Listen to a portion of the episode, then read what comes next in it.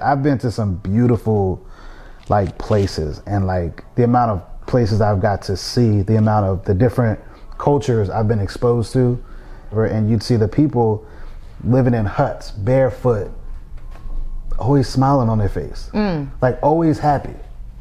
And so I'm, you know, I'm always thinking to myself, like, man, I gotta get back to America. I gotta worry about these bills. I gotta worry about this. Make sure my credit's good. Mm-hmm. I gotta make sure, blah, blah, blah. You know, all this stuff is taken care of. I'm like, these people living on this island. So I know that you'll agree, enjoying myself while I work is the vibe that I'm trying to be on. So I want to invite you guys to Sidebar A T L here in Atlanta, Georgia. Sidebar, on top of the good food and live music, they have three different experiences. That means you can join me in the garden room, in the gold room if you want to try the top of the line hookah, and they also have the dungeon, where I hear what happens in the dungeon stays in the dungeon. So it's the perfect mix. If you're here on business or you want to blow off some steam after work, you can meet me at Sidebar A T L so that you can have a little bit of dinner and then turn up afterwards if that's your jam. So check us out, seventy-nine Poplar Street here in downtown Atlanta, or you can call six seven eight, eight hundred, zero seven four one. Let's get it, work and play at the same time, right?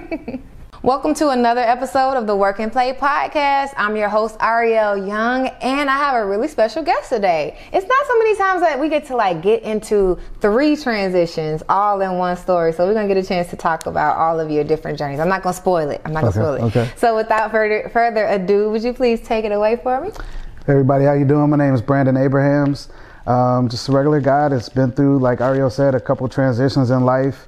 Um, going from the military sector to the corporate sector to now entrepreneurship, um, and I'm, I'm I'm I'm an emerging entrepreneur, so I'm still learning a lot of things, and I'm still new to a lot of things. But I'm in a good place right now, and I got a good um, circle around me of people that are doing uh, well in entrepreneurship, to say the least. And um, so, yeah, it's, it's it's been a journey. It's been a journey.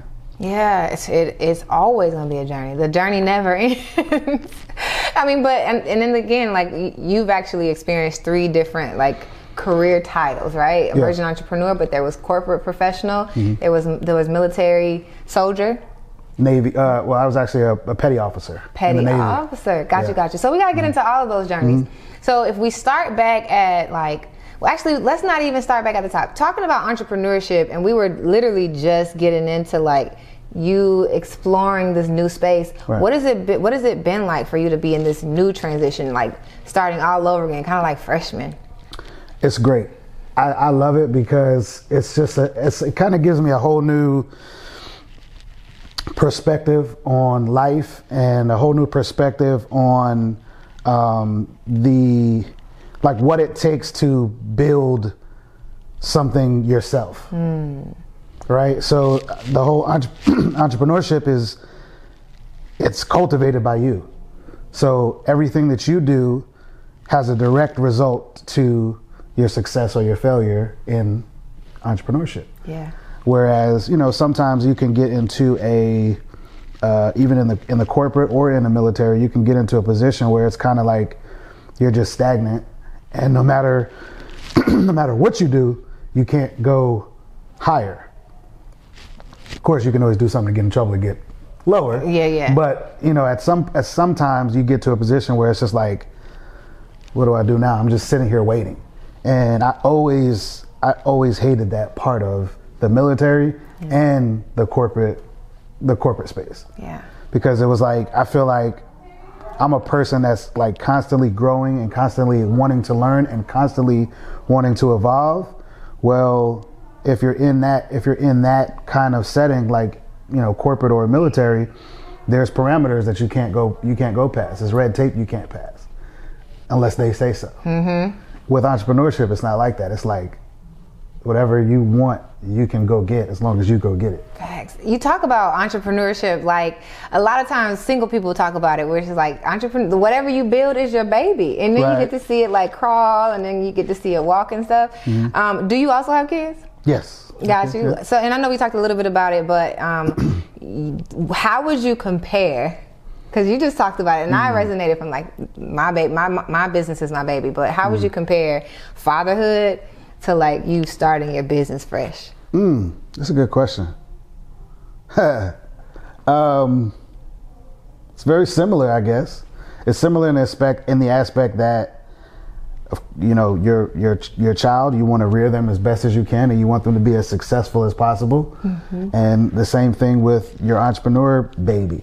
You want you want to give everything to it, and um, give everything you can to it, and see it prosper and see it succeed, and and of course also you want it to bring you some good results, whether that be from a child, a good result of me being proud uh, of my, my my children doing something that that's awesome and great and just something that a father would be proud of. And then also, you know, entrepreneurship is um, you know, seeing that the monetary return, or the even just the return of you seeing that you can do something, you can accomplish something that you really never thought you could. Yeah.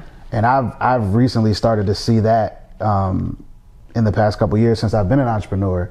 It's just kind of, you know, you never really think you can do something, and then you do it, you're like, dang, I did that. It's like, man, that was, that was pretty dope. Yeah. Like I did a, um, I um, I work a lot with, with children, so I'm a youth football coach, and nice. I'm a high school football coach. Okay. And so um, a couple years ago, I started a league, uh, was was flag and seven oh seven from ages five to fourteen years old. Okay. And you know, I've been in the in the youth football space for a while, since like twenty thirteen. My kid, my kids were playing football, and so I brought them out there, and then I became kind of intertwined in all of it, right? And so I, I was like, man, I can, um, you know, provide the kids with this league, and they can play flag and seven oh seven, and you know, um, set it all up. So I'm, I'm doing it, I'm planning it, you know, hours and hours, days and days, months and months, weeks and weeks. And um, you know, the first tournament comes, and I'm out there, and it's like probably like fifteen hundred people out there, and I'm just like, wow, I did that. Are you still trying to get a leg up on your entrepreneurial career? Now, I told you about the morning meetup, the community that was created for the betterment of entrepreneurship. And we are cooking up some really cool things. Now, here's the thing. If you join today, you can actually get in for sixty percent of the original price. So if you join today, all you have to do is download the app. And I provided the link below so that you can join us.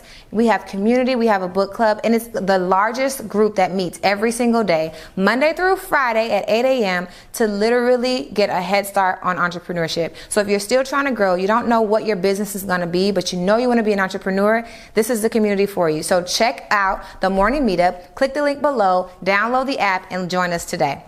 And it was like, it was, but for me, it was like confirmation, like, okay, this is something you can do. Yeah. And so the first year, like we had uh, maybe like forty something teams. The next year we had, we, we more than doubled. So this was last year. So this is my third season. So the second season we did, we had like eighty-six teams. And so this is our third year, and right now we're projecting to be over one hundred teams. Are you serious? Yeah, so it's growing. That's that's growing exponentially.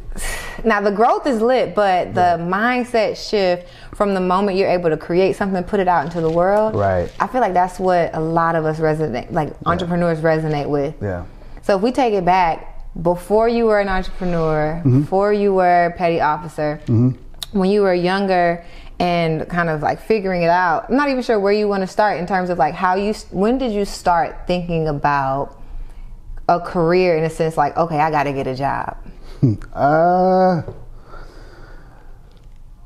yeah. Uh, so I was adopted. Hmm. So uh, my uncle and my aunt kind of, um, they, they adopted me and brought me down to Atlanta. I was living in New York at the time. I was in group homes and foster homes and Um, detention centers and things like that. So how old were you when you were adopted? Uh, thirteen. Okay, gotcha. Thirteen. Yeah. Mm-hmm. So when I came here and then I uh, graduated, I went. I came here as a as a sophomore in high school. So I did tenth, eleventh, and twelfth grade in at Morrow Morrow High School. Nice, nice. So um, so yeah, so before I was adopted, I was I was living in the hood. I was in the project, so it was never, you know, I was doing things I wasn't supposed to be doing, you know, hustling, whatever to make a dollar, right? So at that, you know, that mindset was totally different from when I was brought to Atlanta. Uh, my aunt and uncle, like I said, adopted me, and for the first time I had like a house to live in, my own room, mm-hmm. and for the first time I had like a father figure in my life, a, a mother figure in my life, my, my siblings, and it was like a real family habitat.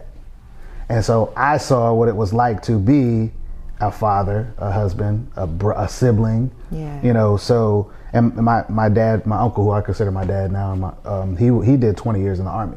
Okay. So he retired from the Army, um, and he was a um, sergeant major in the Army. He actually worked um, in the Pentagon, so he used to work for the for the chief of staff. So he was oh. real. Leadership he was level. Up there, yeah. He mm-hmm. was up there. He was, did all the he did he did I T work. Gotcha. Um, and, you know, now that I'm thinking about it, it's funny because, and I don't even think I've thought about this before. We're talking about the transition. Well, my father, when he when he retired from the Army, then he went to corporate. And so I did the same thing. Natural right? progression. Listen. I didn't even think. Of, I never thought about that before. It's but crazy how that happened. Yeah. So he did I T. He was. An, he worked in I T mm-hmm. um, in the Army, retired, and then he became um, one of the first Black vice presidents at Chick-fil-A corporate headquarters. Really? Mm-hmm. In Atlanta. In Atlanta. Okay. Gotcha. Yeah. Yeah. Yeah. Duh. Off of uh, mm-hmm. Buffington Road. Mm-hmm.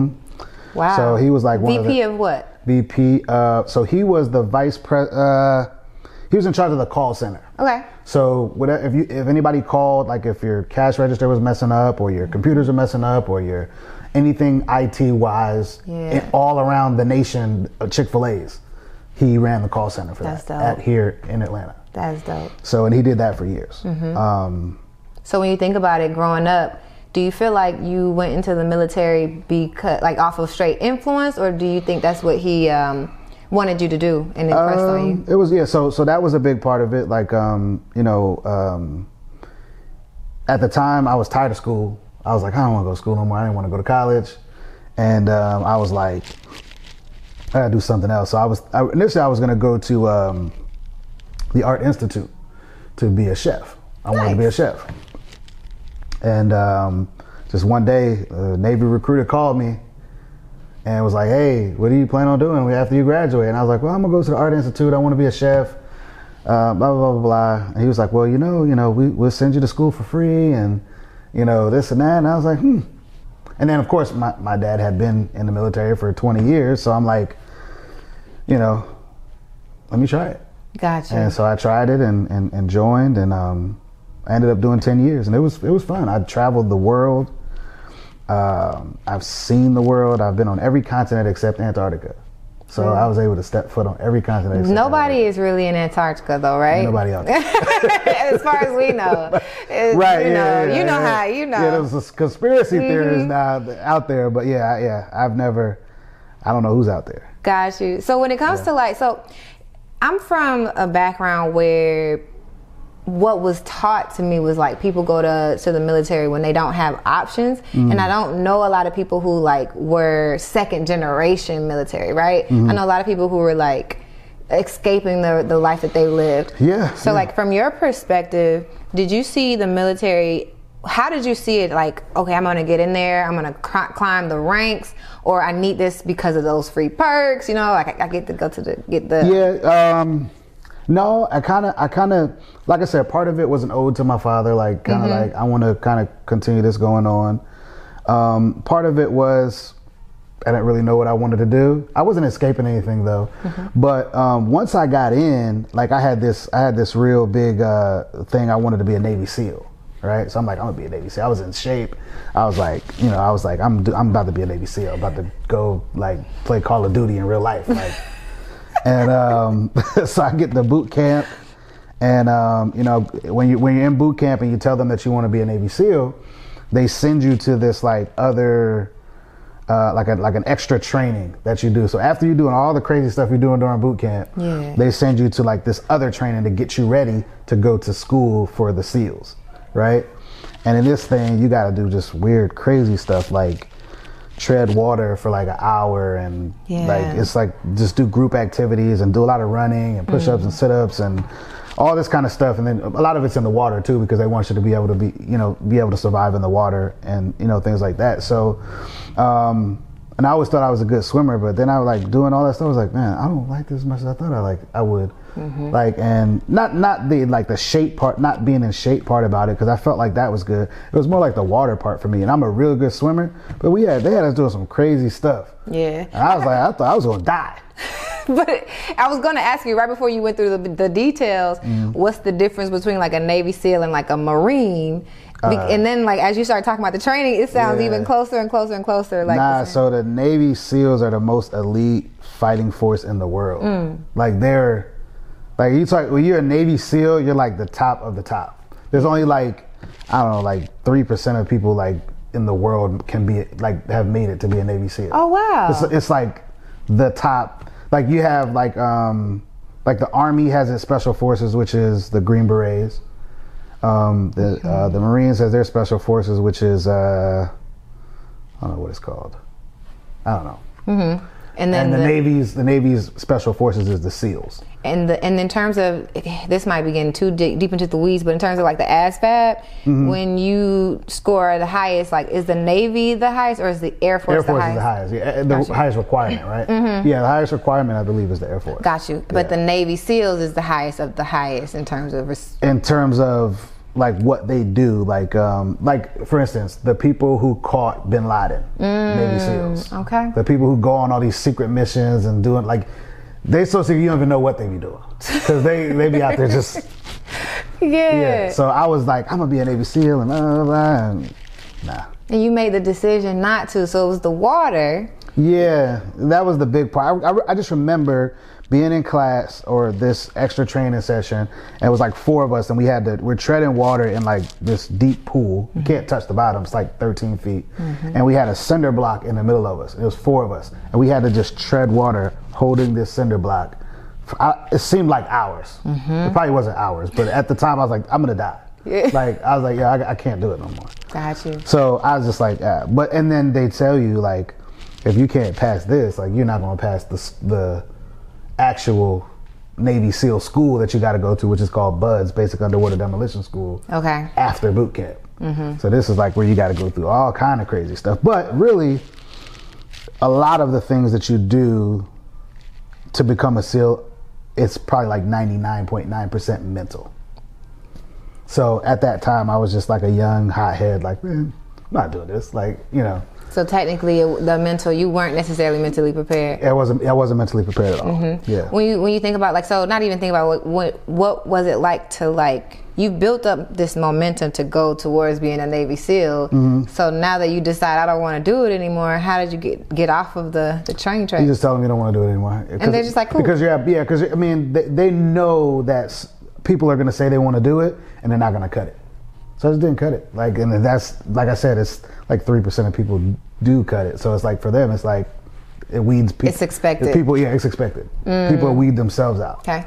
Some people make it to, you know, B U D school and don't make it through B U D school because mm-hmm. it's too intense or whatever the case may be. But, um, but they, they like I said, it's expected. So, I got you. Yeah, okay. Yeah. So you decided you didn't want to do it and you're getting ready to do another pivot. So your first pivot. So like how, what did you decide to do? And, and then like how far along um, in your military journey were you before you decided to not go to the Navy SEALs? Well, the well, so that's this boot camp, right? So this is, I had just joined the military. Oh, so this is like not during, even, you don't even have a pick a, tra- a track yet. Well, well, I had picked, my, my track was to be a chef. I took my ASVAB, a cook, a cook in the Navy. Okay. So I took my ASVAB.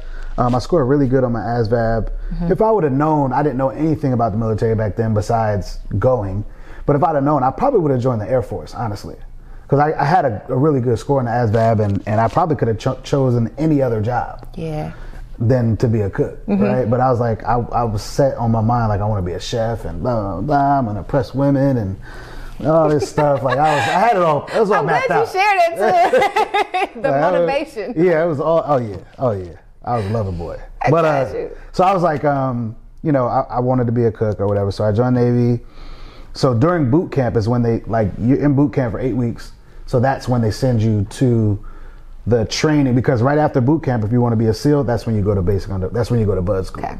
So they prepare you during boot camp. So like I said, while you're doing all your crazy stuff for boot camp, you also have to be preparing for SEAL Seals. School, mm-hmm, right? So mm-hmm. so that was pretty, that was early in the beginning where okay. I was like, ah, I'm not gonna do this. Okay. So um, finished boot camp and then went to school um, in San Antonio, uh, um, the culinary school. Okay. You finished. You finished boot camp, mm-hmm. and then you were stationed in San Antonio. And no, I wasn't stationed. No, I, so I was sent to San Antonio for school. So before you get stationed somewhere, you got to learn your job. Okay. So boot camp is like your initial um, introduction to the military. Like, you're getting all your shots, you're getting all your uniforms, you're getting all your everything. You know, you're, you're you're getting your physical fitness ready, making sure you're good with all of that and all the. You know, you're learning how to march and you're learning all the. Mm-hmm. It's like how to be. Yeah, how yeah. to be in the military. Yeah, yeah. yeah. You're learning the, the creed and the, the rules and all this stuff. You're learning. Gotcha. So then, once you're done with that, then you have to go learn your job. So ask that's called A school. So after I would, you know, after boot camp, I went to A school, which was in Lackland Air Force Base in San Antonio.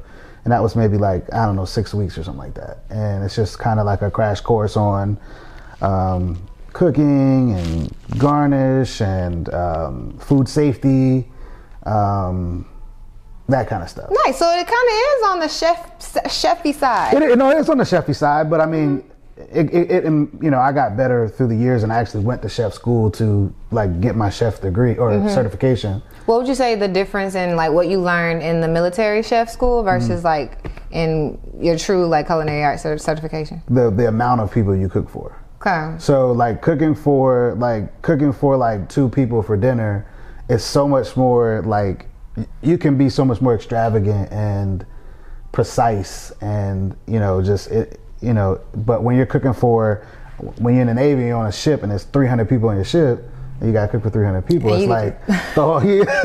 You throw exactly a big pot like that, and you know, it's like so that the style is different. Like cooking for a lot of people versus cooking for, you know, an intimate setting of people or one person or you know a family. Let's say a family, mm, a single family, mm-hmm. single house family. Yeah. Um, you know, it's just it's just totally different. So, mm. um, so yeah, I, you know, after school, after uh, my A school in, in San Antonio.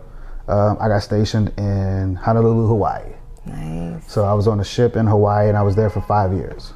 Gotcha. Did you get a chance to cook for both um, large audiences and small audiences? Yes, because I, I actually got really good at cooking, and like my so I got um, I became a personal chef to an admiral. Nice. Yeah. So I was I kind of got taken off of the ship that I was working on, mm-hmm. and I, I became like a personal chef to an admiral of the uh, South. Let's see, the South Pacific, I think. Mm-hmm. Uh, and, and his name was Admiral Alexander, good guy. So, um, you know, I used to cook for him, and he used to, so he used to host. When you're an admiral, you host, like, a lot of, like, foreign dignitaries and um, celebrities and um, all kind of, like, these nice, lavish luncheons and dinners and banquets and stuff. Yeah. So I did a lot of that stuff. Is that an appointed position, or did they, like, say, oh... we need Brandon. Like yes, yeah. So, so what happened was, um, oh, I can't remember how it exactly happened, but I, I, I met this guy that was the admiral's chef at the time, mm-hmm. and he was throwing a banquet for I think it was like the Japanese Navy or something like that, mm-hmm. and he, he asked for some people to help. I volunteered to help, and went from then on. It was kind of Admiral Alexander met me, his wife met me, and then his wife kind of requested that I come back and help. So after that banquet, it was like. His wife wanted me to come like help with that stuff. So I would like, anytime there was a function or anything like that, they would call me and we would do like these big spreads and just, you know, just, and in Hawaii, everything is like flowers and luau's and, um, you know, the necklaces and yeah, the hula girls. Yeah, yeah. It was fire. Lays. Yeah, lays, mm-hmm. yeah, lays, yeah. And fire people and all that kind of stuff. So we would do like That's banquets amazing. Like that and it was dope. That's cool. Um, so, so at this point, it doesn't like people's biggest fear of going to the military is like the war part. How oh, yeah, far is like war from your mind in this in this um, moment? Not nowhere. You weren't the, you just living. No, it's a, it's, it's like a regular job. Like it was like a regular nine to five job with the ability. The, the I mean, it's like, it was like a nine to five job. I mean, yeah. I mean, I can't even. I mean, they did. We, we, you know, I can't. I can say we worked a lot. Like I worked hours and hours. Like I remember there were times we were going through like inspections and stuff, mm-hmm. where we would have to work like eighteen-hour days. It was crazy. Like we, ugh, those days suck. But mm-hmm. you know, and then being like when you're on deployment on the ship out to sea, like I've been like out to sea for like seventy-eight days straight, no land in sight. Gotcha. And it's just like a floating prison. It's like you wake up, you work, you eat. Try to work out, try to have a little bit of fun somewhere, but it's yeah. like, you can't go anywhere. Yeah, yeah. You're on the boat. It's you ocean. Stay afloat in prison, and, and you know how much people love um, Um, cruises? Yeah, yeah, I hate, I, not that I hate yeah. cruises, but like I kind of feel like if I had to wake up every day on the same boat, yeah. go to the same front or the back of the boat and then go back to my little room, I think I would. But see, I like the cruises that take you to different places. Like I've only been, I've only been on, I've been on maybe two cruises, mm-hmm. and then both of them went to the Bahamas. But there's cruises you can go on like that'll take you like to a bunch of different Five ports. different yeah, locations. Right. Yeah, yeah. And I, I want, I would like to try that. So like these. Like in the in the Navy on these deployments, like I I went to like islands and like Fiji and uh, Mauritius and Seychelles and like islands you people don't ever even hear of, but they're like yeah. gorgeous, mm. like just yeah, like that makes me want to join the Navy just because like it was like yeah I've been to some beautiful like places and like. places in the Philippines, like not even a lot of people there, yeah. and Malaysia and Thailand and mm-hmm. Singapore, Hong Kong, everywhere, Australia.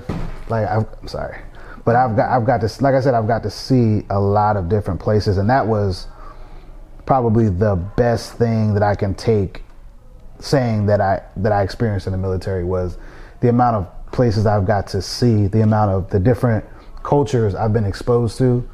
And understanding, like it was, it was crazy because we'd be in, we would go. Our our job, like when we would go, would be you go out in a group, like all, all these ships go out in a group, right? And it's to show the the might of the Navy, Got right? It. Mm-hmm. So it's like a show of power.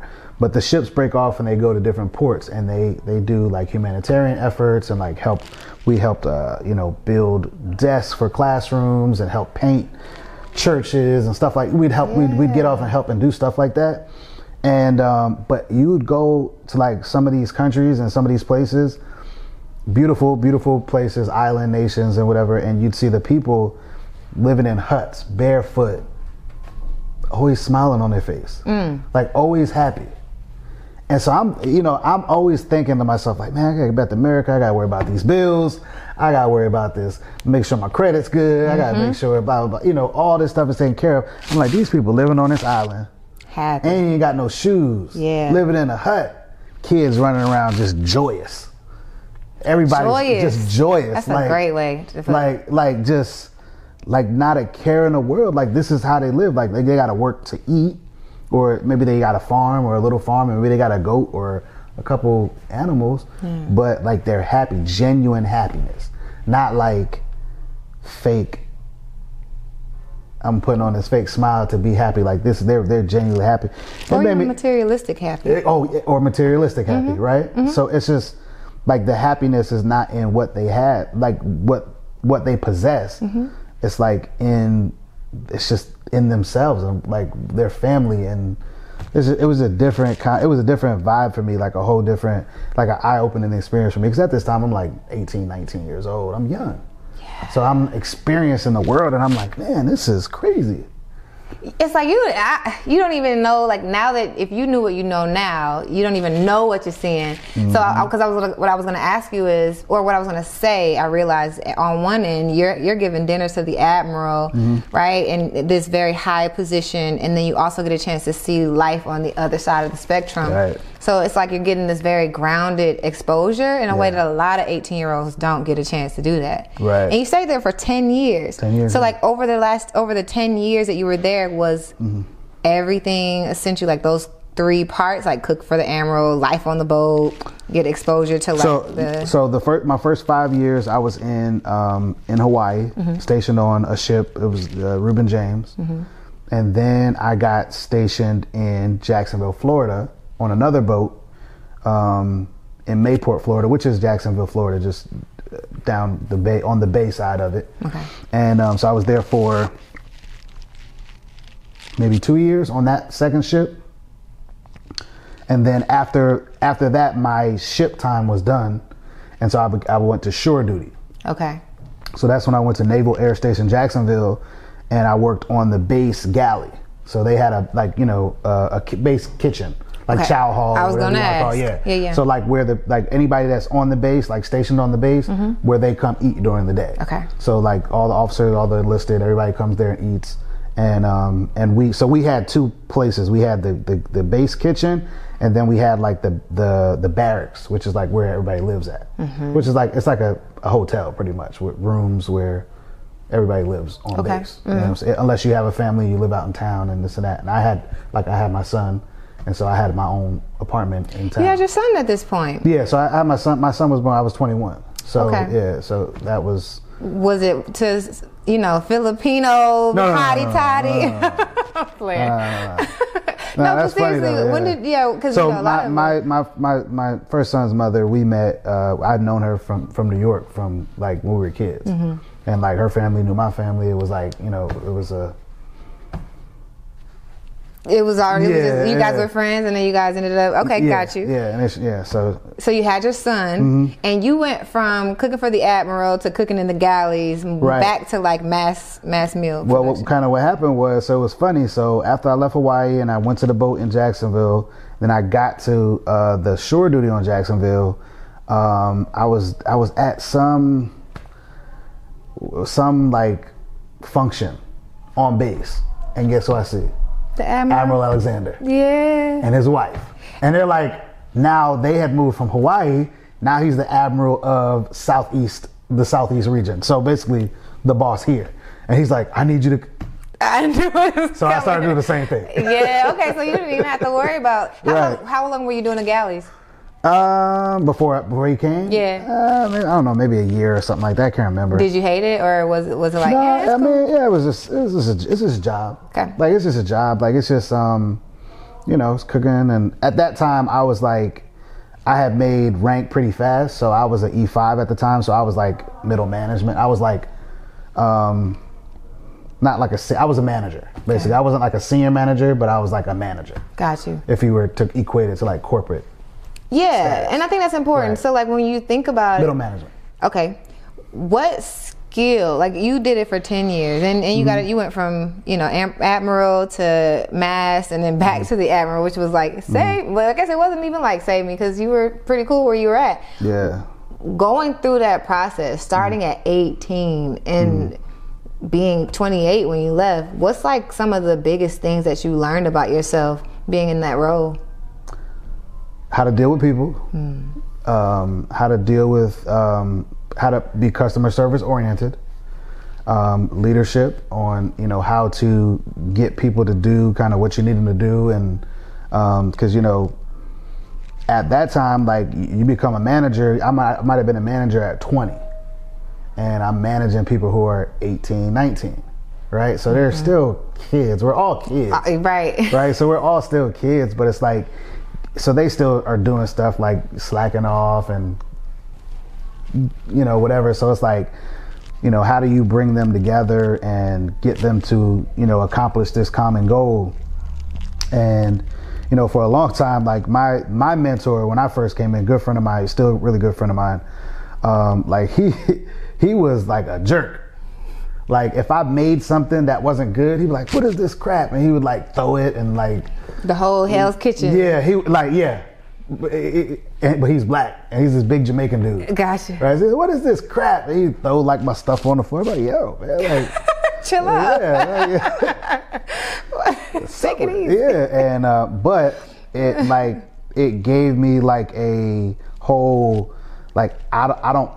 It, it gave me the mentality to not put out no nonsense. Okay. Like, so everything that I did, like, people would love it. And I think that's how I got started working for the Admiral, because I got recommended to this guy, like, yo, this, you know, this is one of our good, you know, cooks here on the boat. He does really good work, blah, blah, blah. Take him, you know, kind of groom him under your wing. And it was funny because after, when I started doing the, the, uh, the Admiral, working for the Admiral again in Jacksonville, is when I got sent to culinary school from the military. Because okay. they, now they like, yo, you are doing this, we're gonna send you to school. Gotcha. So they actually sent me and paid for me to go get my culinary certification. So I'm actually a certified chef de cuisine, which is like a step under an executive chef. Really? Yeah. And in the civilian world, what does that translate to? That's what the translate, that's, that's civilian. Oh. I went to civilian school. And so you could do, you could have done that when you when you left. Right. I could have done that, but no, they paid for me to do it while I was in. Mm. So like, it was free for me, and it was That's lit. First Coast, First Coast Technical College, First First Coast Technical Institute, I got my chef certification, and when when I got my chef certification, the master chief that was running like that program recommended that I go um, interview to be Joe Biden. At the time was the vice president, to go interview to be Joe Biden's personal chef. And so I went and submitted my package and all that. I was like, at this point, I was like, yo, I'm about to be the greatest like black chef in the world. Yeah. Like, and I'm about to have all the women and like, yo, this is it's, the second time you mentioned I, women. Listen, I got to see your vision board, because you got you somewhere in there. You, you got a picture yeah. of like these. This like a group of women. Yo, it was. I was like, yo, I'm. I, I, I if, as David, he'll tell you. Like, I called him like, yo, I'm about to go interview for Joe Biden, and I'm telling my uncle and my, my dad and my every time. Everybody like I'm about to go interview with Joe Biden, and um, at the time, at the time it was crazy because my son, um, he was living with his mother at the time, and she was living in North Carolina, mm.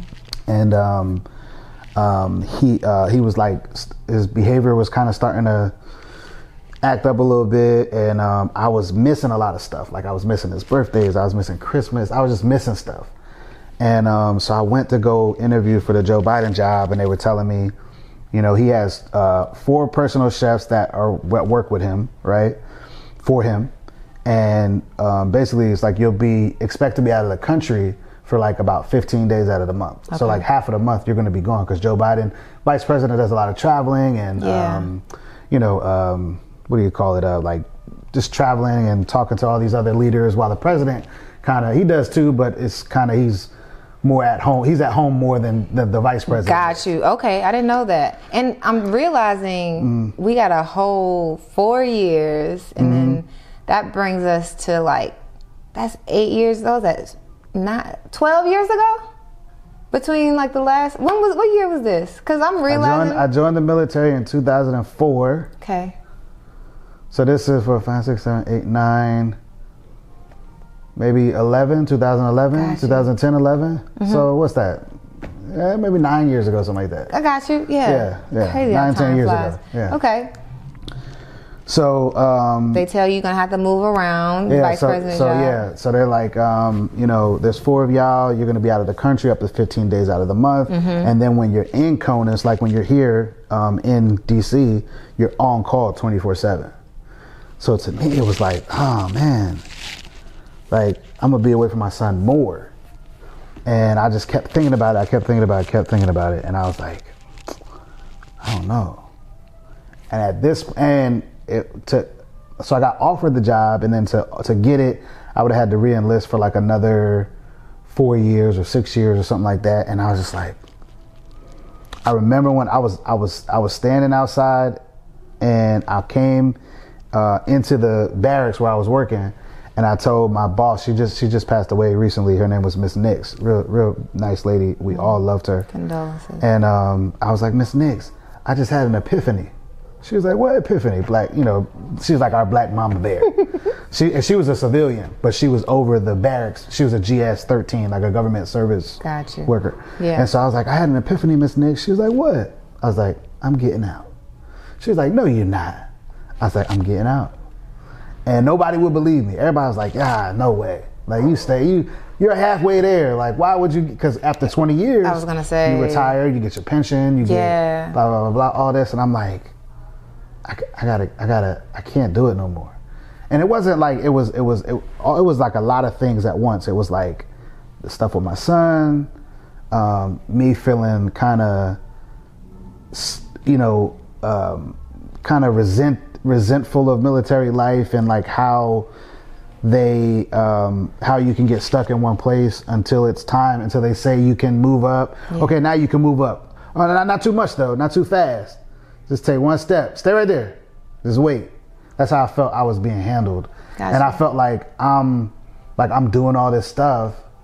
And if I would have went to the if I'd have took the Joe Biden job, I probably would have advanced much, much faster, right? But Um, like I said, at the time I was like, man, I need to spend more time with my son. And I'm like, so I just, I decided to get out. But before that, you had that feeling. So before the, the Joe Biden job, mm-hmm.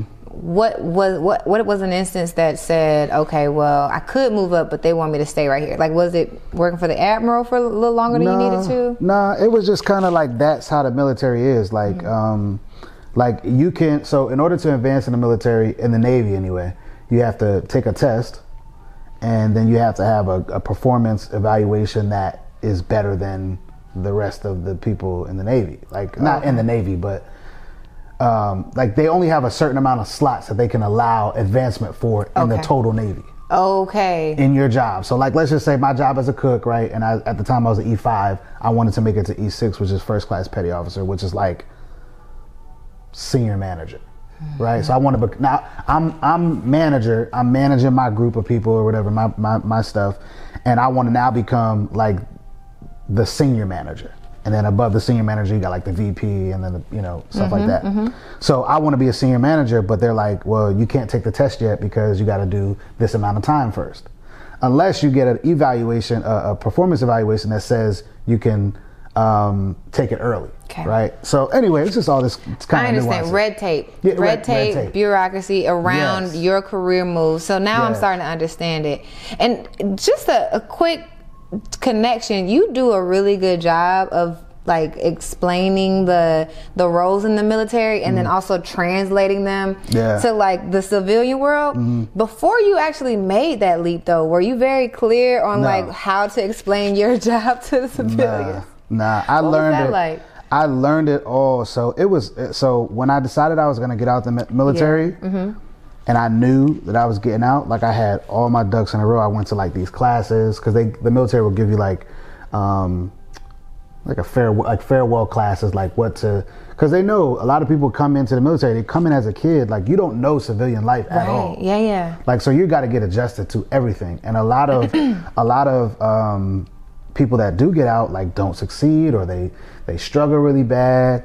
And but they, they it's just there's so many programs that the military has to help you. Yeah. And to me, like if, if people don't if people get out the military and they don't succeed, like they just didn't, didn't use yeah they didn't mm. use what they had because mm-hmm. military they give you like all these classes, mm. all these resources, mm-hmm. um, and then the fact that you have this military experience when you're going into the civilian sector, it's like you have experience at. So for me, I've got mid-level yes. management experience. And you're in like for mid-twenties, yes. Right. And I'm twenty-five years old, right? right. So I'm like, so so if I'm yeah. a twenty-five-year-old coming out of college, mm-hmm. I've got way more O J on-the-job training than this regular college kid that's coming out at twenty-four, twenty-five. Yes. Right? It's just that if you don't know how to spin it, then you get lost in the you, sauce. You get lost in the sauce. So mm-hmm. it was. Um. So I remember. I was getting, I was working nights at the barracks. So I was working overnights and just checking people in and out of the barracks or whatever. Mm-hmm. And all night I would just be on a computer filling out resumes. I mean, filling out uh, applications, mm-hmm. submitting my resume, mm-hmm. boom, boom, boom, boom, boom, boom, just everywhere. And I left the military on a Friday. Like that was my last day. It was like Friday, May something, mm-hmm, right? Mm-hmm. I left the military Friday. I had a job starting on Monday. You already had your job lined at, up? At the W Midtown as a banquet chef. Let's go! So I um, I, I was working at as the a banquet chef at the W Midtown Atlanta. I was doing like bri- uh, bridal parties, bir- uh, birthday, par- big corporate. I was doing, now I'm like a civilian chef. Like yeah. I'm really yeah. like doing it. Yeah. And then, um, so the, the issue that happened with that was I had told the guy, the, the executive chef at the time, that I wanted, I was going to be starting school soon, and um, so he was like, "Oh, it's okay. We'll work around your schedule, this and that." So okay, it's like I was like, "Okay." So I started school. Well, I got my schedule for school. I'm going to Clark Atlanta University, right? Nice. And um, so I bring my schedule back to the chef. I'm like, "Look, chef, you know, this is I'm gonna be in school in the morning time from like nine to I don't know two o'clock or something like that. Boom, I can come back. I can come here and work." Well, what if I need you for this and that? I'm like, you told me yeah. that you was going to work around my schedule. Like, I, here's my schedule. Yeah. I'm bringing it to you. Yeah. And he's like, I don't know if the, I don't, he's like, I might need you for this. You know, he's like, you know how our schedule gets and this and that. And I was like, I was like, you can just have me work these set hours at nighttime, you know, and I can prep, you know, all the stuff that you guys will need during the, the day, any daytime banquets. Mm-hmm. And, you know, we had nighttime banquets as well. So it's like, I'll be there for those. Yeah, yeah. But I can prep for the ones that are during the day. You know, you have these these not big luncheons or anything like that. I'm like, and I can prep. Before this, you were doing the full shit. Yeah, I was doing. Well, I mean, I was I was doing it like um, yeah, I was. I don't know if I was on like hourly or was I? I was on salary.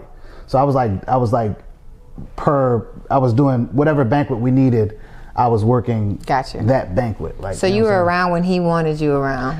Correct. Got you. And Correct. he was like, oh, I'm going to have to. Right. Mm-hmm. Right. So he's mm-hmm. like, nah, I got to put you on this set. I'm like, well, this is, I, I told you about this. Got you.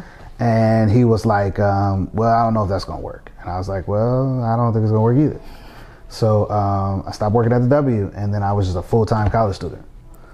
That's not the full-time college student might be life, but I was thinking about your your journey, like applying, applying, applying, and then you get a job. Mm-hmm.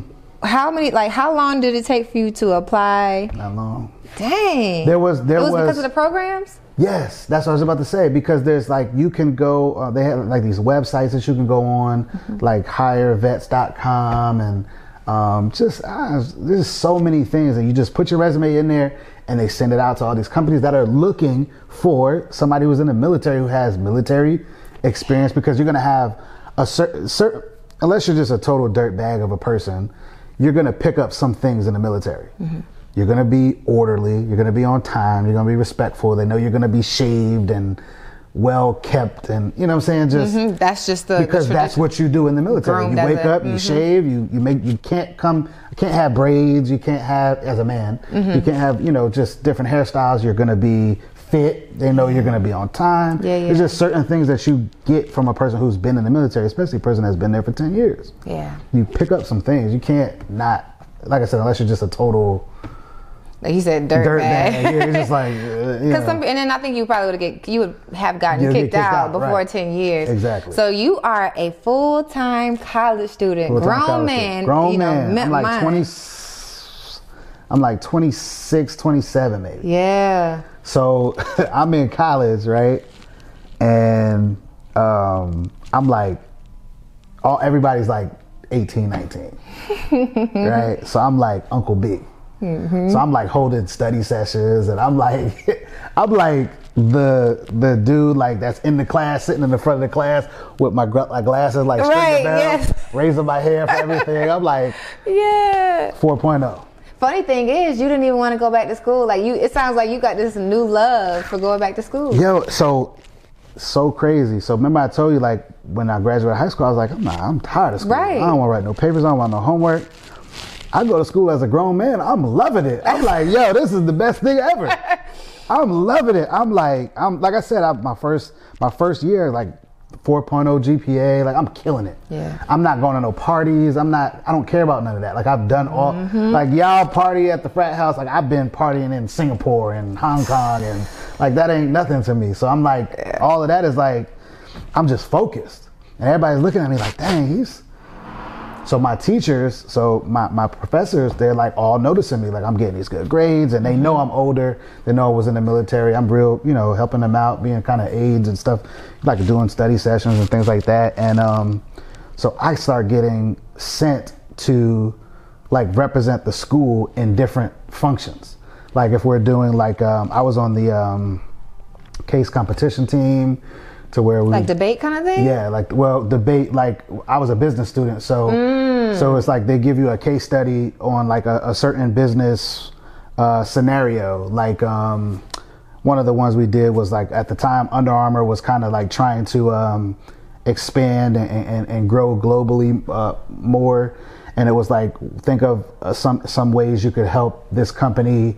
Um, expand and, and, mm-hmm. and gain as much market share as like Nike and Adidas yeah. and stuff like that. Mm-hmm. And we would, you know, me and my team would come and do a presentation, and we would, you know, we would go to like National Black M B A Conference, and like th- my school, like Clark Atlanta, like pushed me out there.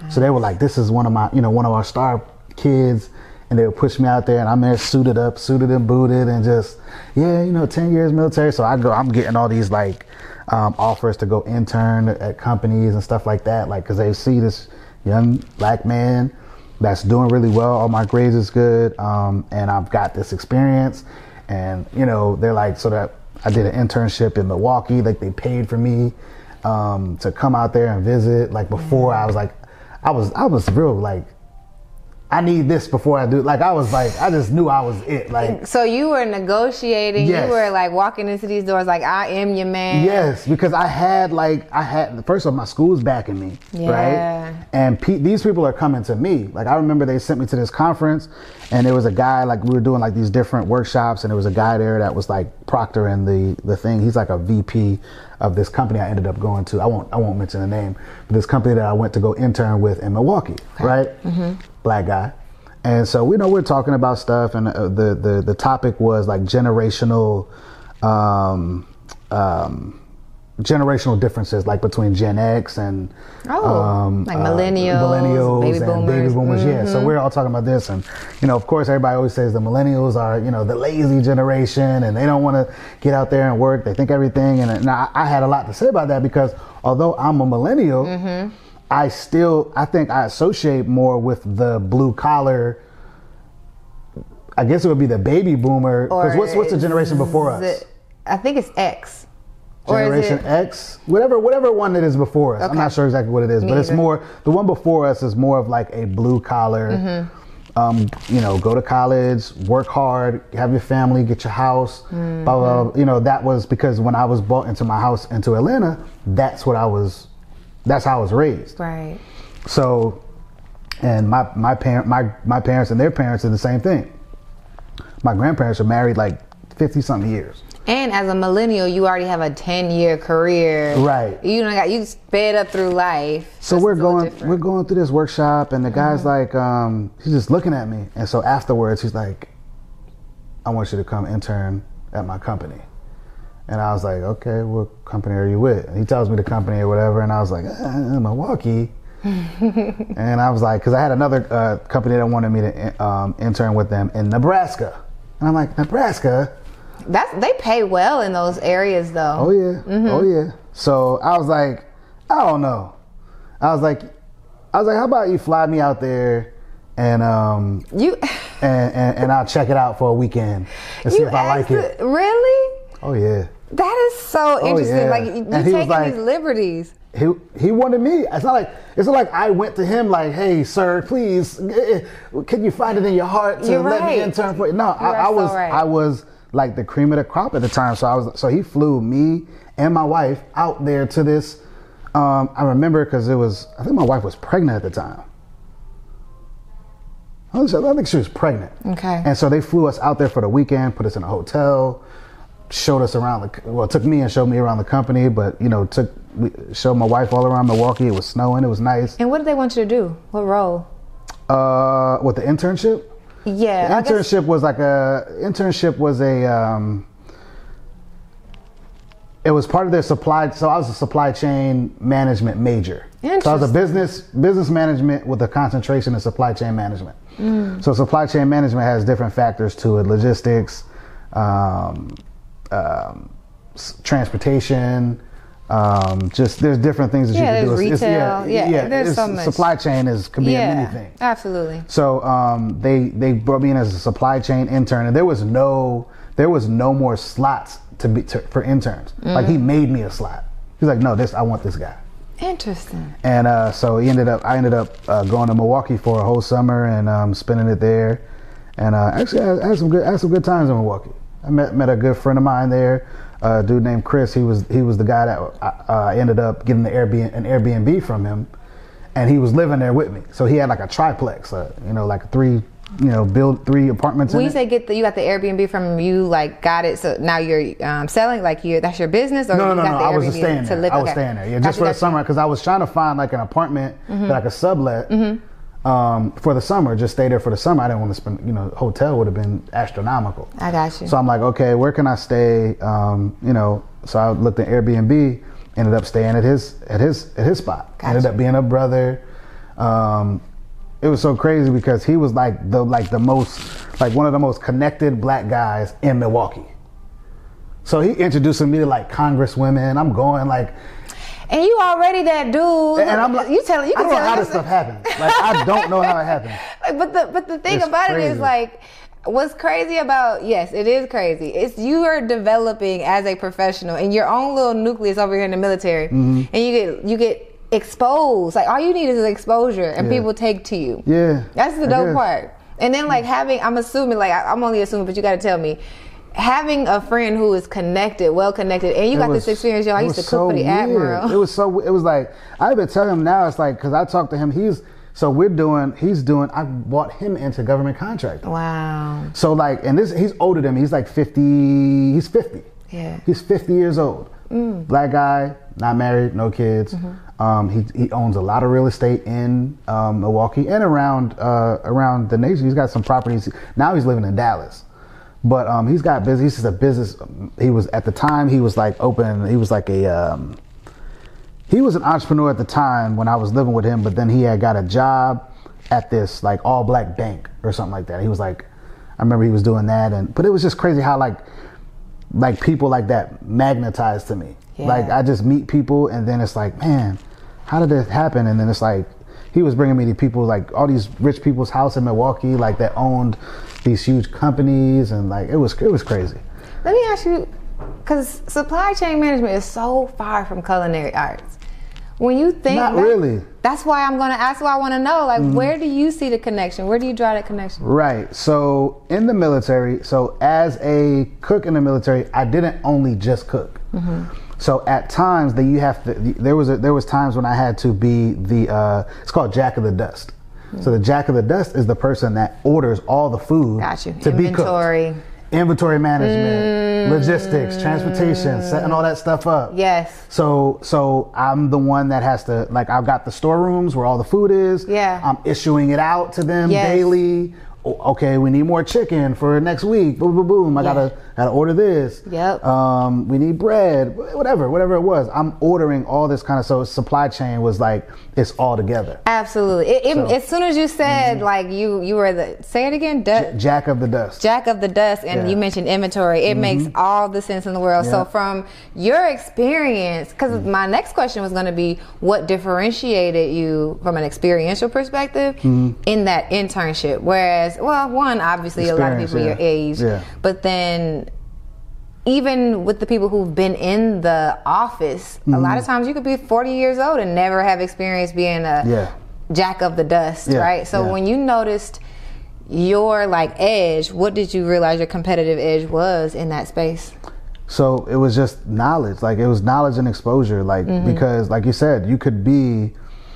And there were people that I met in my internship or at my corporate job that had been there for it, at, like since they graduated high school yeah. or graduated college, mm-hmm. they got in this job and they've been there for thirty, forty years. Yeah. And I was just like, wow. Mm-hmm. Like, how do you stay there that long yeah. and just do that? There was one lady, she just retired. She was at Lockheed for like forty years. Like that's all she ever knew was Lockheed Martin. And I was just like, I could never. And, um, but yeah, it was just like, so you go to these, you know, you, and th- it's nothing wrong with that. Mm-hmm. It's nothing wrong with that. She retired with a nice pension and, you know, she's, she's set, her and her husband are set, but I mean, I just couldn't see myself like doing that for the rest of my life until I don't work anymore. Yeah. And listening to your career though, um, at different junctures, you had the opportunity to mm-hmm. go up if you wanted to. You right. could have been a Navy SEALs if you wanted to. If I really would have tried. Yeah. Right. If mm-hmm. you if you really wanted to like uh, go work for Ob- uh, Biden, mm-hmm. you could have if you wanted to. Right. And at these junctures in your life, you're like, okay, yeah, I really don't want to. Like I've, you made a decision yeah. for a, your life. Mm-hmm. So for you at this point, and even now, if you look back at it, are you more driven by? Um, the breadth of knowledge. Did I say that right? Yeah, the breadth of knowledge as opposed to like the depth in a specific like area. Yeah, I don't. I don't want to get. Um, I don't like to get too tied to something. Mm. Like I feel like my dynamic. I feel like my mind is dynamic, and like here's what I feel like. I feel like I'm a problem solver, mm-hmm. right? I feel like I can see a problem. And assess it in my mind and figure out how to fix it. And no matter what it is, if it's in regards to business, something in business, right? Mm-hmm. I can see this problem and I can say, okay, I can look at it critically and say, I want to solve this problem. But if I'm just, uh, like in the internship I went to in Milwaukee, I hated it. You know why? They had me doing like brainless stuff, mm-hmm. like where it's like, like calling to check on these packages and whether they made it or not to this location, and why was this box damaged, and like that. To me, that's not that's not exciting. Like that's just like find somebody else to do this. Right. I don't want to do this. This is not me. Mm-hmm. So it was like really, it was like, it's not. It, it wasn't captivating for me. Yeah. Like so. Um, I just couldn't, I just, I just, I didn't like it. I didn't like that internship. Um, of course, I didn't take the job in Milwaukee, you know, mm-hmm. to, to go there after I graduated. When but, it comes to that, oh, I hate to interrupt you. No, go ahead. Yeah. I think about this being, you said you didn't like it. From mm-hmm. the external perspective, did they, did they see you as like, oh, he's not good? What was the external perception of like you in that job? Or did you realize I don't like this menial task type work? No, so the way so what happened so the funny thing that happened in Milwaukee was it's not a lot of black people in Milwaukee. Mm-hmm. Not a lot of black people. Right? The guy who the V P that re, that requested me was a black guy. So I was looked at as the the guy that the black guy bought in. Yeah. You know what I'm saying? Yep. So that's how they was looking at me, like, oh, you just here because this guy wanted mm-hmm. you here. Mm-hmm. He's the boss, mm-hmm. so I gotta like it. That's how I was kind of treated. And so I, but me, in my mind, I'm like, well, I don't know what y'all talking about. I'm it, like I'm the one. Right. Like so, I'm here for a reason. But um, but it, it, it, it and I, of course, there the the, the few black people that were at the company.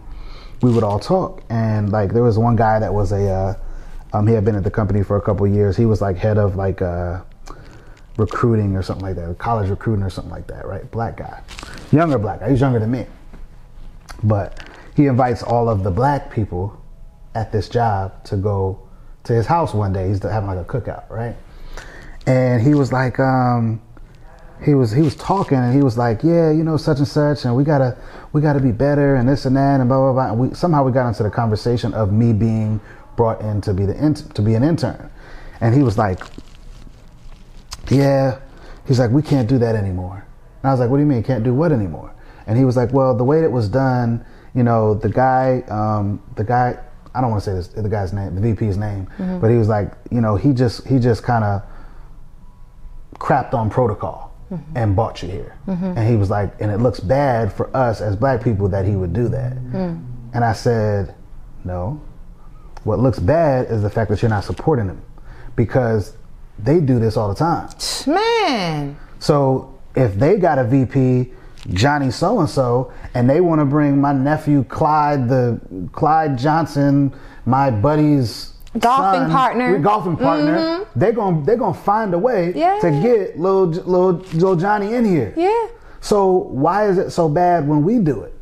But see, he's been in that. He's been living in Milwaukee and he, us all white people, and so he's always had to feel like he has to be a different way. And I always struggle with the fact that black people feel the need to be take the high route.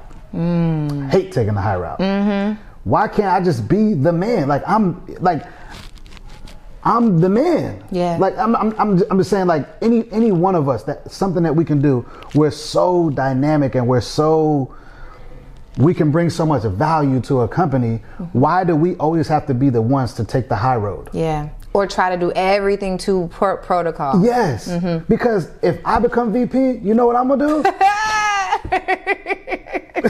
Yo, my people coming. They're gonna be like, they're gonna one by one. They're gonna be cut here. Right. There goes another one. Cause we're gonna turn this thing out. Yeah. Like we're not about to. Be, I don't. I don't disseminate. Like I don't uh, assimilate. Mm-hmm. That's the word. I don't yeah. assimilate mm. to to that.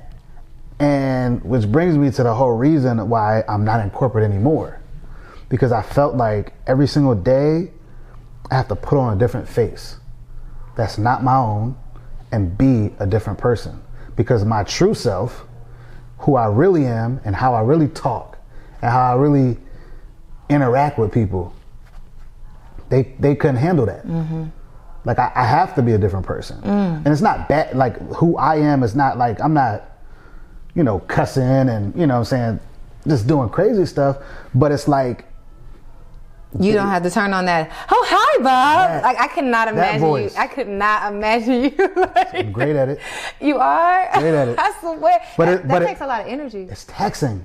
Yeah. It's taxing to me because it's like I have to constantly be like in my mind telling myself like, all right, eh, don't say what you really want to say right now, B. But I be want to say some stuff. Mm-hmm. But then it's like, you know, I can, I'll get real technical with you. Oh, you, you should. I'll send you an email right now, Janet. Sure. Mm-hmm. But it's like, it, it was taxing, and it was like, and I, I told you I saw the lady who had been there for thirty-five, forty years and retired, and she was a black lady. And I was like, I can't do this. Yeah. I can't do this. And um, I was just like, and I kind of, my my job kind of gave me um, coronavirus kind of gave me the the out to actually be an entrepreneur. Mm-hmm. Um, because it was, I was working at, I was work, working at this company that I was working at, that I was just working at, I don't even want to say their name again. Okay. But you know what it is, yes. Right? So, um, and I was bought in as a level one employee with experience, ten years military experience, right? Mm-hmm. I'm bringing with me. So, the timetable was, it was supposed to be like a year later, I was supposed to be, or maybe a year, I think a year later, I was supposed to be automatically promoted. I was not promoted, right? So what happened is, so after I wasn't promoted, I uh, went to my manager like, hey, you know, I was hired as, you know, level one with experience. Um, you know, I'm supposed to be promoted, you know, blah, blah, blah, blah. She said, oh yeah, you're right. Let me double check on that, blah, blah, blah, blah. And she's like, she comes back to me. She's like, well, we have to interview you for the le- for the for the level bump, and mm-hmm. I'm like, oh, it's supposed to be automatic. It's supposed to be automatic, right? Mm-hmm. So I'm like, all right, whatever. So they had there was this white girl that they had, they had bought in, ditzy white girl, no experience, no ten years military experience, no, just just out of college. You know what I'm saying? This ditzy cornbread white girl, right? And so I'm thinking I'm going for this interview is just a formality. This is what my manager's telling me. Mm-hmm. This is a formality. Mm-hmm. Just gotta, we have to go through the process. But they interviewed her too. Mind you, she had got there maybe like six months after, maybe six months to a year after me, mm-hmm. right? So I had already been there doing, managing high level accounts. Like I'm going to Phoenix, Arizona and like traveling to see my clients. And like I'm doing, like I'm everywhere. Like I'm doing, um, uh, ten million dollars contracts. I'm like, I'm killing it, right? Mm-hmm. And I'm managing all these clients and this and that. And then, and I'm like, yo, what's up with my, you know, so my, my raise or my, my promotion? We're going to interview. So they interview me, they interview the girl. So a while goes by, a couple months go by. And I'm like, asking my manager, like, what's the status on the blah, blah, blah, blah. She calls me into her room. Um, well, we're going to promote um, such and such, the other person, this white girl. And I'm like, why? Um, well, um, she was able to, uh, they gave some, some crazy excuse, right? Some crazy excuse about something, right? So I was like, okay. Let it go for a little while. I thought about it, thought about it. So I'm a, I'm a, I was like, I don't, I, I wasn't feeling right. So I was like, I've, I've been doing too much and I've been working too hard for me to not Um, have gotten this promotion that was supposed to be automatic anyway. Yeah, yeah. Right? I go to H R, right? I'm telling them like, look, I've been here since this time. I might, might have been there like three years, okay. two, two or three years, something like that. Okay. Yeah. I, it's supposed time, to be a automatic after a year. It's supposed to be automatic after a year. Yeah, yeah. So mind you, so then we had the interview that took a couple months. Mm-hmm. Then I'm waiting that took a couple months, and and you know, so at this time it might have been there like three years at this time, right? Got it. So I'm like, you know, H, I'm telling H R, I'm like, look, so there, so H R is asking me, well, have you been getting performance reviews every year? Yeah, every year, my performance, I'm at the top. Mm-hmm. Like, look, you see, all, you got all my performance evaluations, never late, never nothing, just everything is great, right? So, so H R looks at everything, and H R goes and says, you're right, you had, you were supposed to have been promoted two years ago. Mm-hmm. Guess what they did? Promoted me twice. Okay. Right? So they gave me like a two point bump. Interesting. Right. I found out, so now I find out that the person that didn't want me to get the raise was my senior manager, who mm. didn't like me. White dude, Mormon dude. Mm-hmm. We never got along. I never, this dude was just weird to me, right? So mm-hmm. I kind of kind of avoided him as much as I could. Mm-hmm. And so my manager, while she's telling me she wants to promote me, he's telling her, no, got I want to promote this person. Mm-hmm. Right? And I find out that they're going to lunch together and they hang out and the wife knows her and this and that. They're at his, her, the, the new girl got married, they're at her wedding and all this. I'm like, okay, okay, I see what, so then I, that's when I went to H R. I'm like, okay, now nah, something going on. And so when I went to H R, now this senior manager really is on my, on my head. Got it. So then boom, COVID happens and we're all working from home, mm-hmm. right? So we're working from home. And, um, you know, my calls are on. I got my work phone. I got my laptop with all my calls and my emails, right? So I randomly get a call one day. Oh, hey, this is uh, so-and-so. Um, we've got a report that you've been mischarging your time. Right. You got. We've got a report that you've all right, been... Here we go. Here we go. Mm-hmm. I'm like, mischarging my time? What do you mean? Oh, mm-hmm. well, what time do you log on? I was like, no, I normally log on about like seven, between seven and seven. Because the way it works at the company is we work for, we work uh, Monday through Thursday, ten hour days, right? So that's how we get our forty, forty, forty hours a weekend. Okay, got you. Because I was salary. I, was, okay. I wasn't an hourly, hour, hourly worker.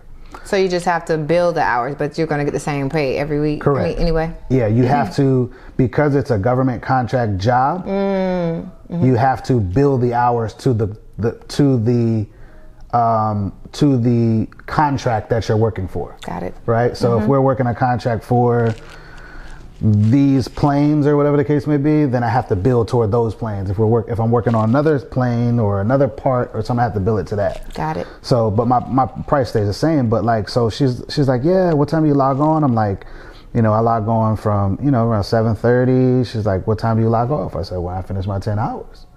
You know what I'm saying? Like, so I might, you know, do something, answer some emails, and then I don't have no emails to, to work on. And I might go do something else and come back and got some more emails. Okay, I'll answer them. Get on my phone calls, whatever the case may be. That's normal. Like, do you think that? Job. So I'm like, do you think that I'm going to sit here on the laptop with my hand on the mouse and one on the computer, and I'm just moving the mouse back and forth for ten straight hours? Are they looking at your? They're looking at keystrokes. Are you serious? Yes. And I'm like, this is impossible. Like, this is impossible. I was like, you see every day. And she was like, yeah, it says, I see you log in every morning around this time. Mm-hmm. She's like, sometimes you don't log off till ten thirty, eleven o'clock at night. So what? I got clients that are in Berlin and, mm-hmm. and not Berlin. Um, um, I have clients in Norway. I had a client in Norway and I got clients in a different time zone. Like, so I may, they're still up yeah. or they're, they're just not getting up. Mm-hmm. Right. So I'm like, what's wrong with that? As long as I'm getting my ten hours in. And I'm some some days I would work eleven, twelve hours, you know what I'm saying? And then the next day I would work eight hours or something yeah. like that. But you can do that, that per, mm-hmm. per your manager, you can do that. Mm-hmm. So I was like, this is nonsense, right? So that's what they said. They said I was mischarging my time and they let me go. It was just like that? They, they called me, well, they did like an investigation. That's crazy. They called me back. They were like, we see that, you know, there are times during the day where you're mm-hmm. not on the computer. And I said, well, I have a work phone, mm-hmm. which is attached to my, um, you know, we had a Skype where you could text or email somebody at any, at any time. Mm-hmm. I'm like, I'm, I have it on me at all times. Mm-hmm. As I asked my manager, do I miss calls? Do I miss meetings? Do I miss anything? No, she, she says you're always... The best way to support the Work and Play podcast is by subscribing to the YouTube channel and by going to your favorite podcast player to subscribe and rate the Work and Play podcast. That's all you have to do. So if you are liking the Work and Play podcast, the content, the stories that we're sharing, and you know that this will help someone, go ahead and share the content to someone who could actually use it and help them on their journey to transition from corporate into entrepreneurship. Now let's get back into the episode. So, so what are you basing a, this off of? Yeah, and, and you and you can't even fight it because you you at home and you, there's no even no H R desk that you right. can go to. Right, I can't even go anymore. To somebody's face. I'm talking to somebody on the phone I ain't never seen before. It's hard to fight that case like that. And I'm like, so I even went to like a, um, like an employment um, lawyer because I was like, this is crazy. I was like, I know that this dude is targeting me because mm. I because when I got my promotion, not only did they promote me once, they promote promoted me twice. Like my raise was like twenty-two percent. I got twenty-two percent raise. Yeah. Normally when you get a raise, it's like eight percent, right. nine percent, mm-hmm. ten percent if you're lucky. Mm-hmm. I got a twenty-two percent raise. He was not happy. He was like, oh no. Yeah, yeah. But see, that, that just goes back to like what I say, like about the, why we always feel like we got to take the high road. These jokers ain't taking the high road. Mm-mm. They're not taking no road. No. They're taking whatever road they want. Whatever road. And, and that's the thing. Yeah, you're right. I, I think, um, I think listening to your story, and it's like, have you ever felt in that in that process? Did you ever, because you you've been the man, right? Mm-hmm. Like, you know, you say I'm that guy, right? Mm-hmm. But did you ever feel hopeless, or like, did you ever get no. down on yourself because you couldn't control it? Mm-mm. Mm-mm. Mm. Because growing up, I've been through much worse. Like I like I told you, I was I was in foster homes, group homes, and detention centers growing up, and I seen a lot of struggle and pain early on, mm-hmm. and I think that that kept me grounded to understand that no matter how bad it does get, yeah, I could always I could always get out of it, because if you have a mindset that is not gonna let you fail,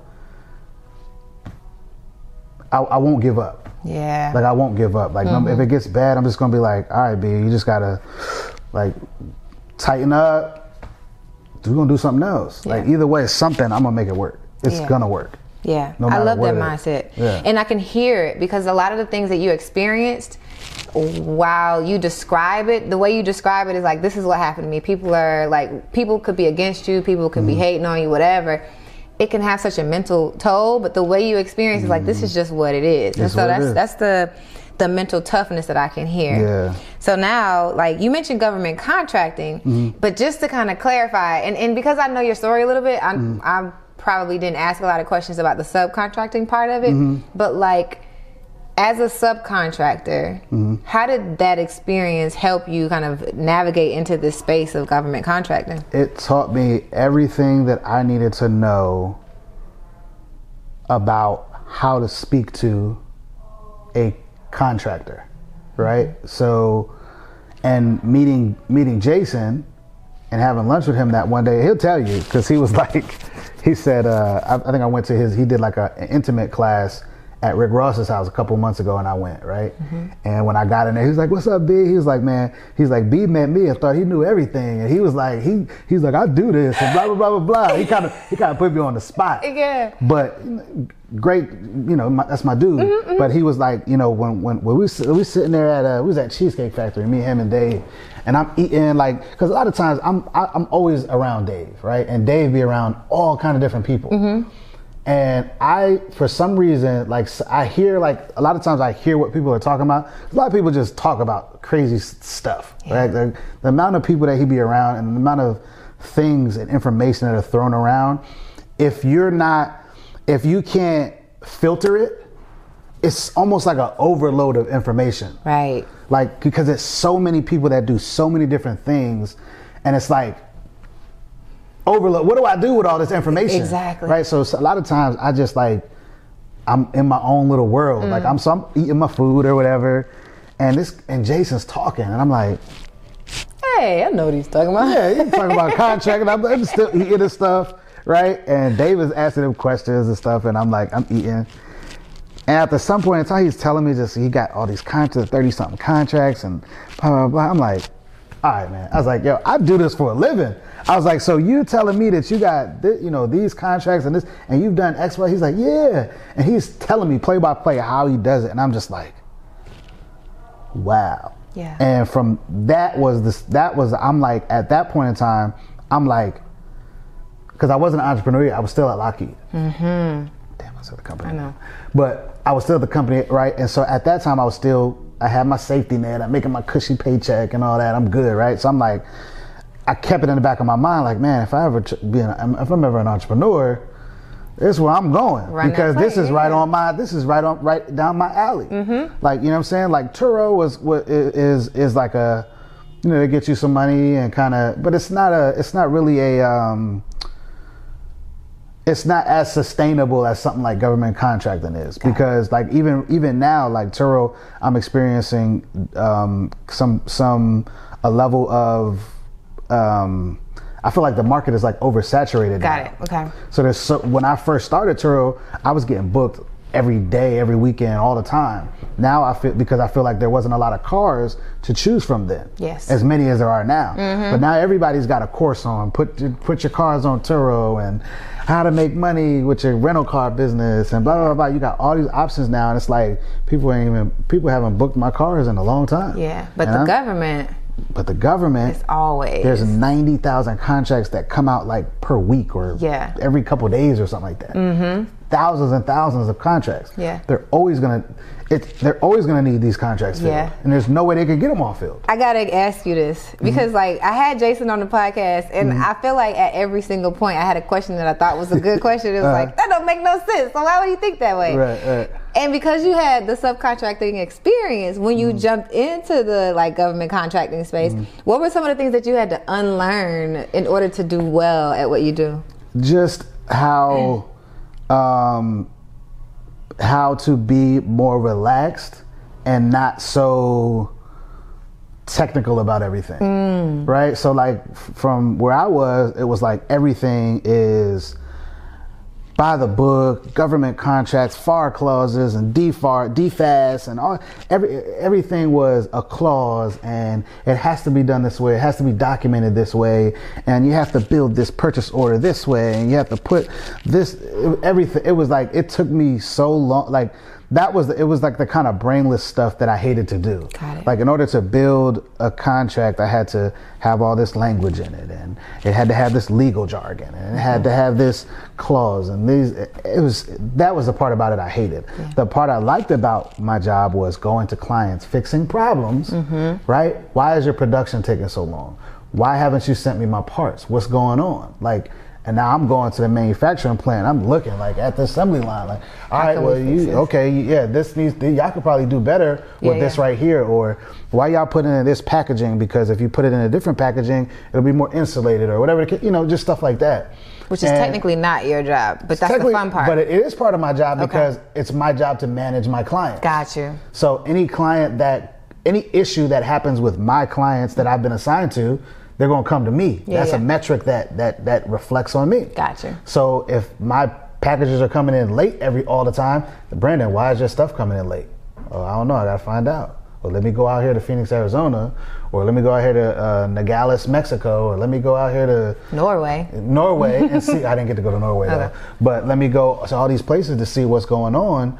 Um, And it could be a production, it could be a shortage of material, it mm-hmm. could be, and you find out, like they'll tell you like, oh, we can't send you this this week because we didn't get the the aluminum from the aluminum plant, or we didn't get the, you know what I'm saying, it's, we had a setback in getting our parts from, so a lot of times the, you're getting a part from, from, a, from a company and they're getting multiple different parts from multiple different companies. Right? Okay. So they're getting part from here, part from here, and they put it all together, but if they don't have this one part to complete it, they can't send it to you. Okay. And then what we're making is going on a government aircraft.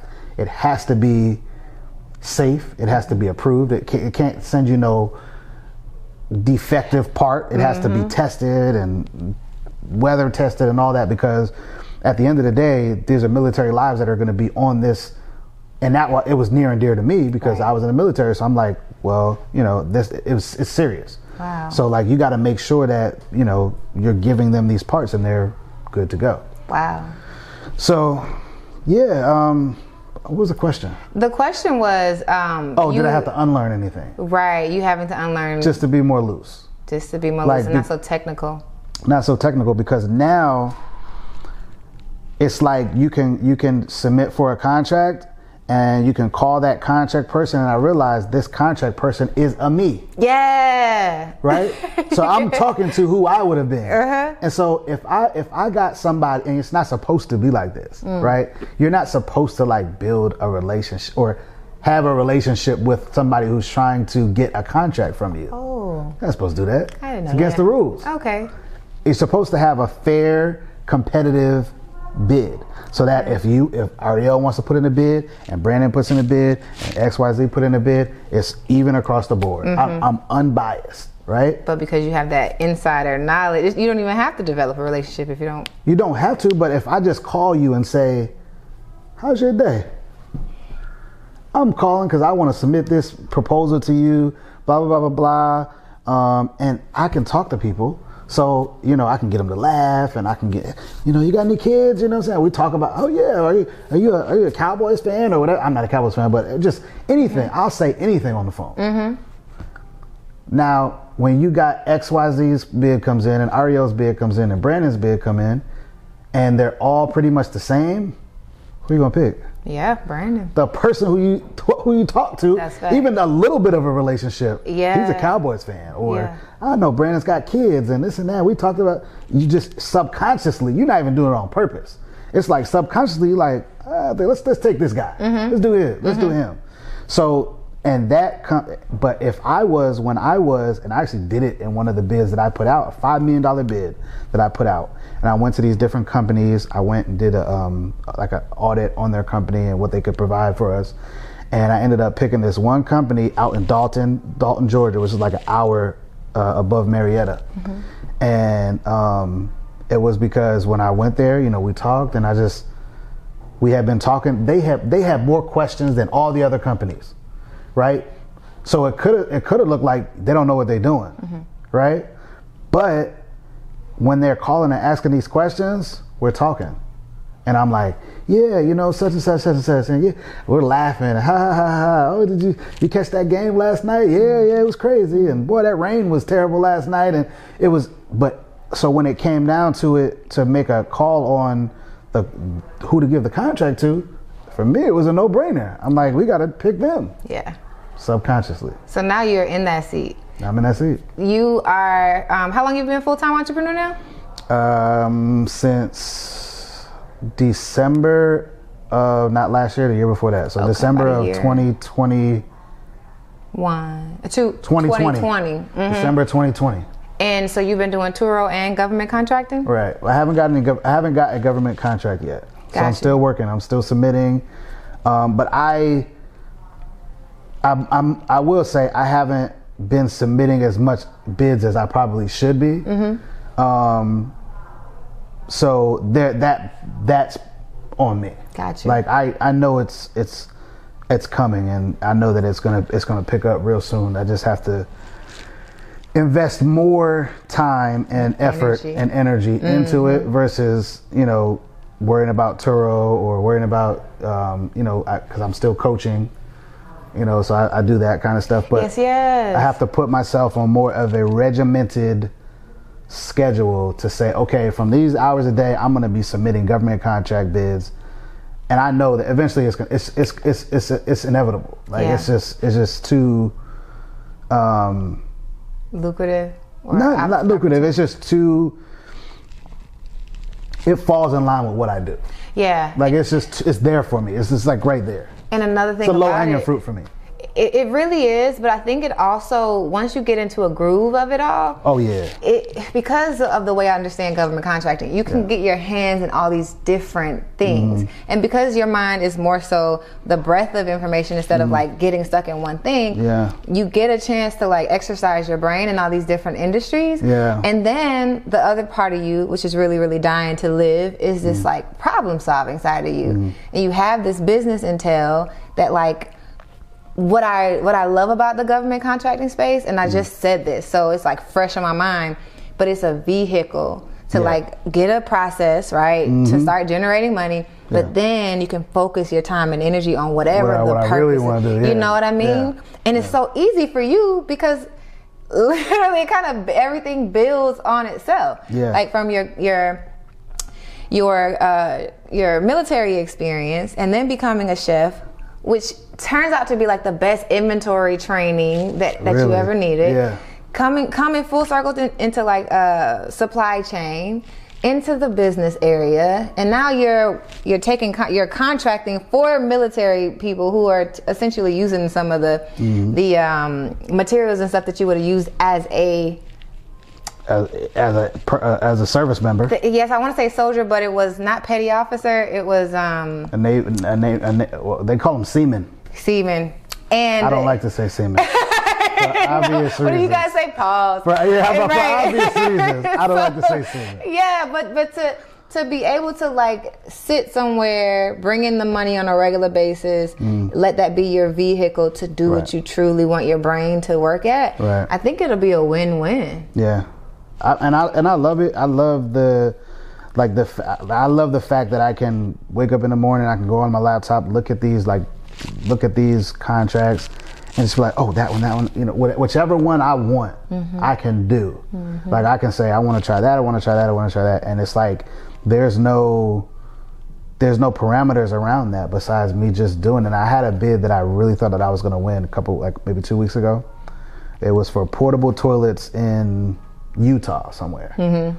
And I just knew I just knew I was going to win this bid. It was like eight hundred seventy-five thousand dollars for like five years.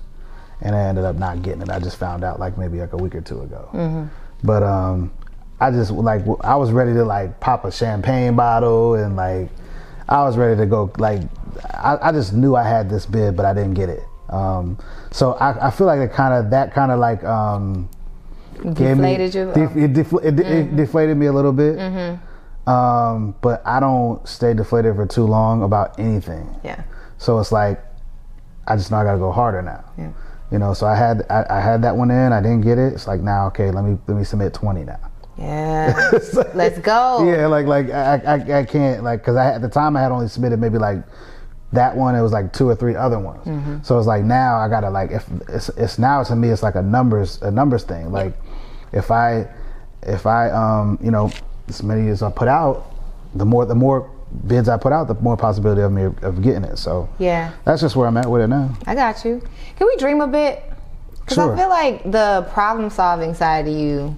It's pretty cool, but like, and, and also like seeing you go to your clients and be like, okay, well, if we wrap this package up, like if we if we optimize this casing or if we do this process this way, if you were to think about like the ideal type of problems that you like working on, because you get a you get a chance to hang out with Dave. Shout out to Dave Shands, mm-hmm. and you get to see a lot of the problems that a lot of entrepreneurs deal with all the time. Mm-hmm. Which ones like like get get get your juices flowing the most, or have you seen the problem that you like working on the most? Um, I don't know. I don't know. Um, because I, like I said, I try to stay. Like Dave did a podcast the other day, or it might have aired, aired the other day. And he was talking about can you be too can can friendship? It was something about like can I be too close to? Like am I too like me personally? Mm-hmm. Am I too close to be able to do, because I have the I have the privilege, right, of being able to be around all of these people that David's around mm-hmm. without having to like buy a course or, you know, like I, I get the information, right? So we yeah. we're I'm getting this information and we're sitting down eating. Mm-hmm. I'm at David's house and he's got them at his house and it's like they're telling him all this stuff that they do and I'm seeing all these people like that Dave's around and the amount of money that's being thrown. I'm like, dang, like I should be, I mean, like that. Mm-hmm. And so I think my, I think that the biggest problem that I would say is the fact of me being able to live, I won't say live up to the expectation, but like be on that level. Mm. Like for me, that's my goal is to like to be on the level to where it's not like I'm just here because I'm Dave's friend. Yeah. I'm here because look, this is what B does. Like B does, so, so he he's killing it in government contractor right now, or he's I was killing that Turo for a while, but I tell you like it slowed down. Mm-hmm. But um, like to be in a because I'll go we'll go somewhere like to a conference or whatever, and I you know Dave's been my friend for like twenty-one years. Best friend, right?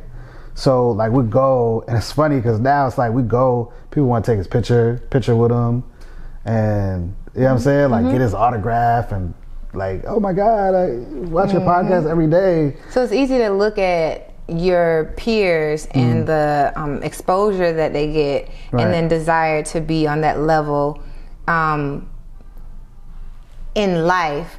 But then in terms of the problems that you solve, it seems like you're thinking of the problems that they solve and mm-hmm. wanting to solve some of the problems that they solve so well. Well, it's not even it's so it's not even a like a specific problem. Right.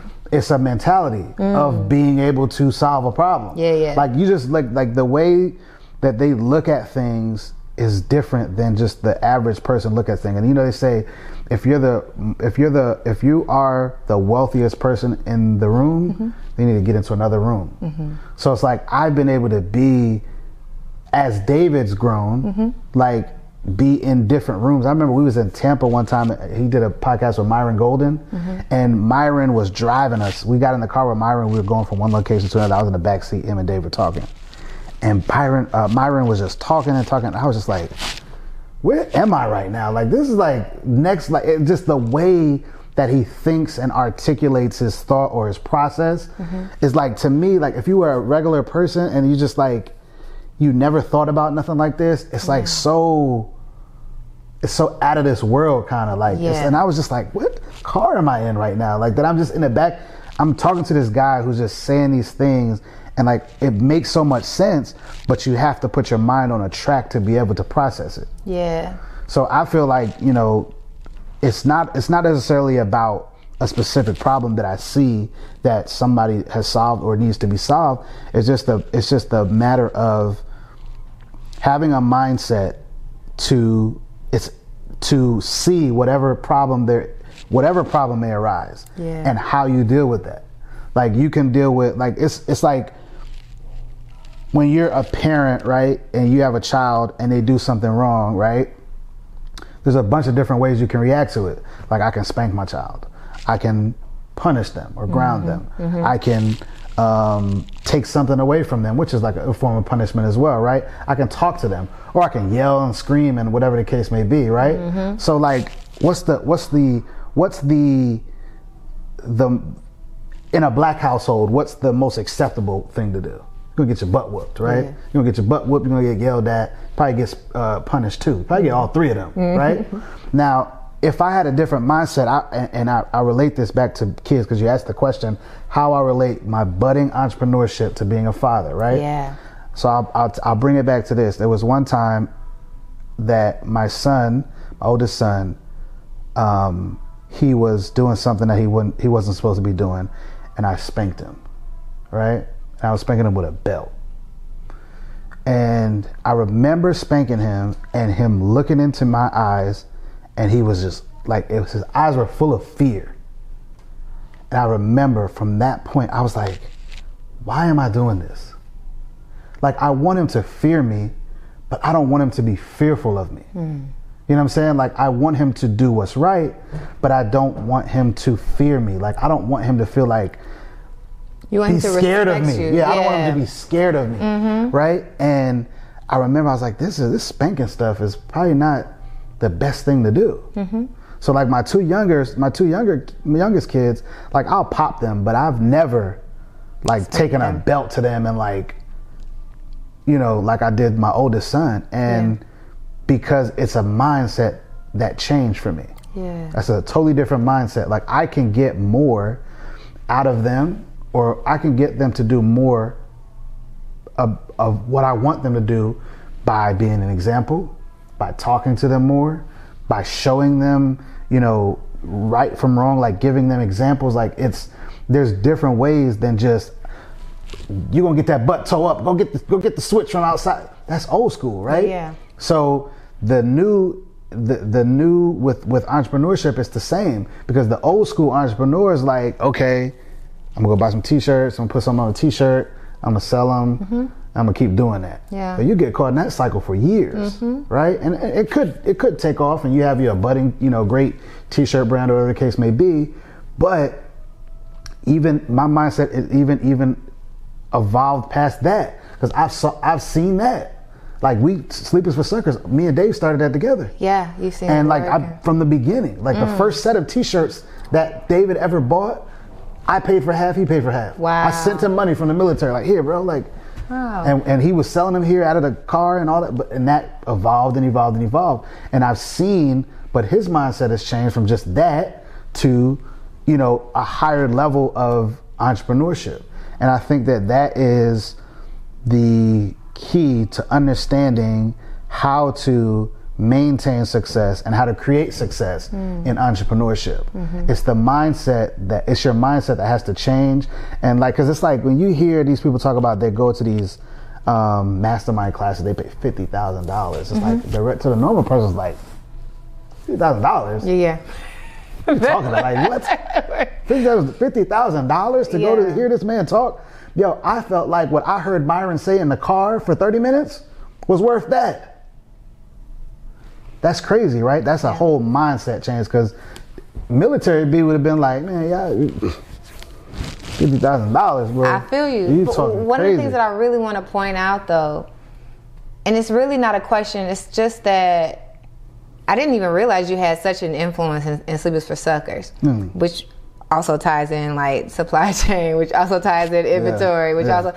And then I think about, like, how you as a uh, subcontractor, right? Mm-hmm. No, no, no, right? Is a subcontractor, would you say? Yeah, yeah, yeah. I, yeah I would so. Go into a business, mm-hmm. identify a problem, mm-hmm. and solve it.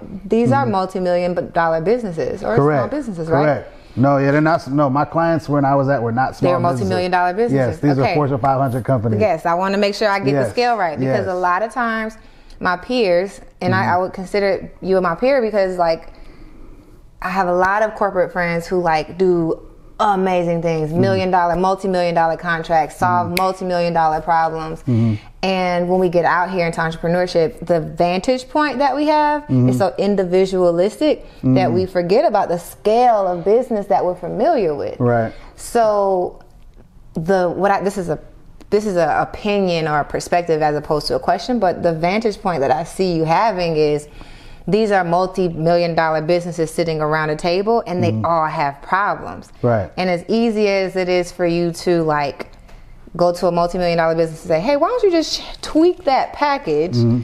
and make this thing, that'll save you a couple million, or that'll mm-hmm. get us on time.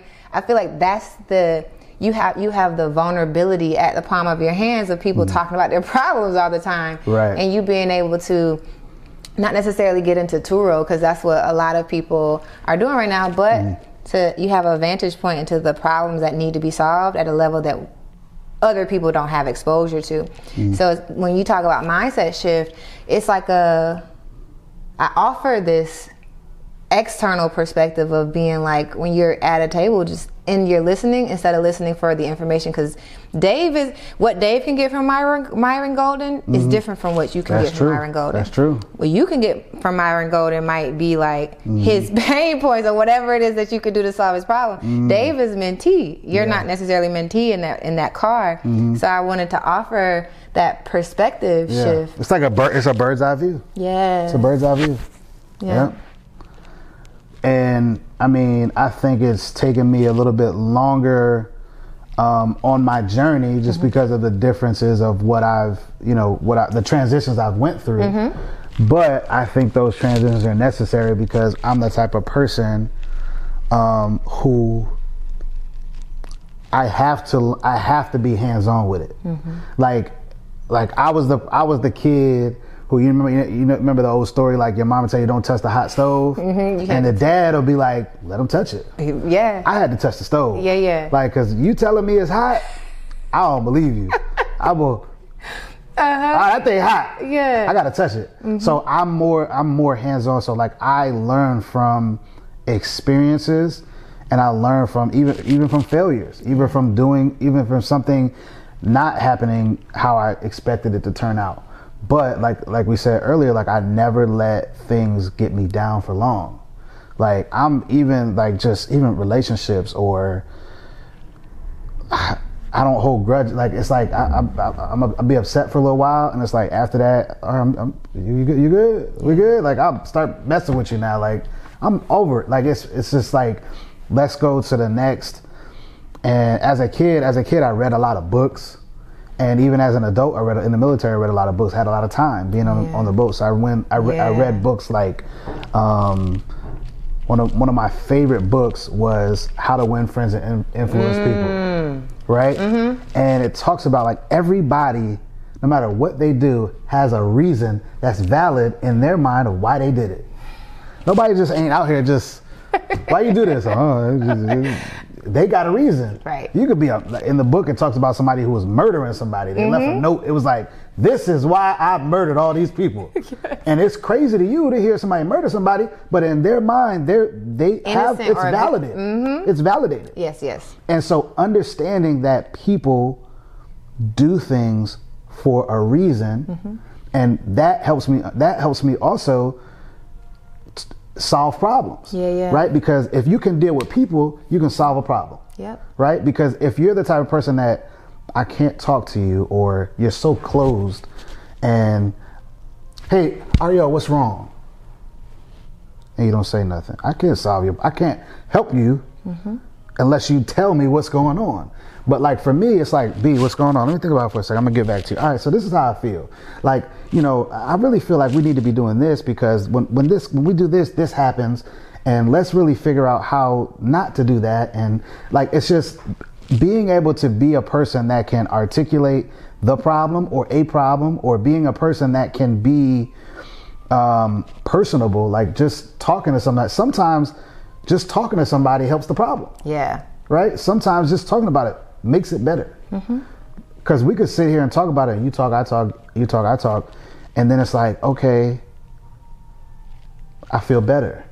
Or you said something that I never really thought about. Mm-hmm. Dang, that makes sense. Let's let's try that. Yep. It's almost like brainstorming. I love brainstorming. So, yeah. Honestly and truly, I feel like this conversation is a brainstorm. Because, like, we were talking about a podcast idea earlier, and I'm like, because you have this, like, wealth of knowledge in different areas, mm-hmm. you know, you being able to solve different problems and just talk to different approaches mm-hmm. to, like, solve a problem. Like, you could probably talk all day about a problem in the in the culinary industry, in the supply chain industry, in yeah. the corporate industry, in the military industry. Like, and it sounds like that's where your passion lies. Mm-hmm. It just sounds like the process to getting there, you're in it. Yeah, you're in the process of getting there. Yeah, yeah. Windy. Mm-hmm. So, so yeah. But I would enjoy, I would enjoy like hearing like you go off for an hour just talking about the culinary side of things. But we yeah. only have an hour and thirty minutes to talk about it. And I feel like we just grazed the surface. Yeah. But what I will say is um, I've appreciated talking about, like, for me, I see so many different connections. Mm-hmm. Um, and one motif of it all definitely is supply chain, even before you actually realize mm-hmm. that was a thing.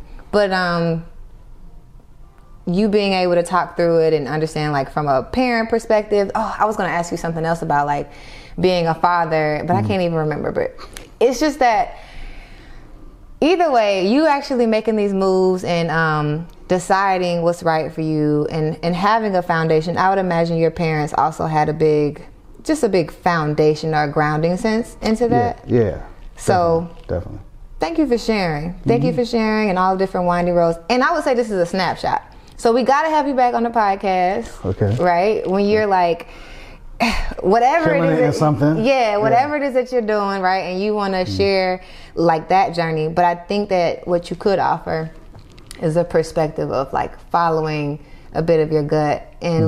like navigating with the sense that you are the man. Mm. If there's someone out there who's watching or listening, and they're in a space in their career where they don't necessarily feel like they can ask somebody to like fly them out, or they don't necessarily feel like they can negotiate for a salary, or they don't feel like they have the the um, the guts, you know what I mean, mm. to be in cer- certain rooms without like mm. quivering, like what, whoever it would be, who would you talk to, your old twenty-five-year-old self or anyone, and what wisdom would you share so that they can take the next step in their career journey?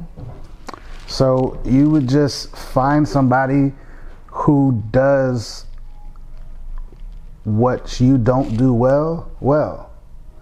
And ask them how they do it. So like when I used to go to like in when I used to go to like interviews, um, and you know they always ask like, um, "You have any questions for us?" So I would always I would end my my last question would be, because a lot of the most of the time I'm getting interviewed by you know these older people that have been you know climbed their way through the corporate ladder or climbed their way you know to where they were, and I would say, if you were, uh, I, how did I, how did I frame this question? Because I had it like, I had it like on cue, but I didn't use it in a while. It was like, um, if you were a twenty-one-year-old looking for this job, mm-hmm. what was what would some advice be that you would tell yourself about this interview? Yeah. And it would put them on the spot to be like, dang, he's asking me for like the answers to the test that I'm giving him. I am, yeah. but it's but I'm in a different way. Mm-hmm. So at that point, it's like, well, I would tell you such and such. I would tell myself, blah, blah, blah, blah, blah. Okay. Thank Noted. you. Thank you mm-hmm. for that. Right. So if there's something that if there's something that you're not comfortable doing, if you're not a good speaker, if you're not a good um, people person, if you're not extroverted, if you're not if you're uh, shy when you talk in front of people, find somebody who's not and figure out and ask them how they do it. Mm-hmm. Right. And and re- read about it or inquire about it, because the more you the more knowledge you have, and the more information you consume, the better you can be. You know, they say if you knew, if you know better, you do better. Right. Right. So, don't. There's no. There's no limitations to anything that any one of us can do. Like there's no. There's no limitations. Yeah.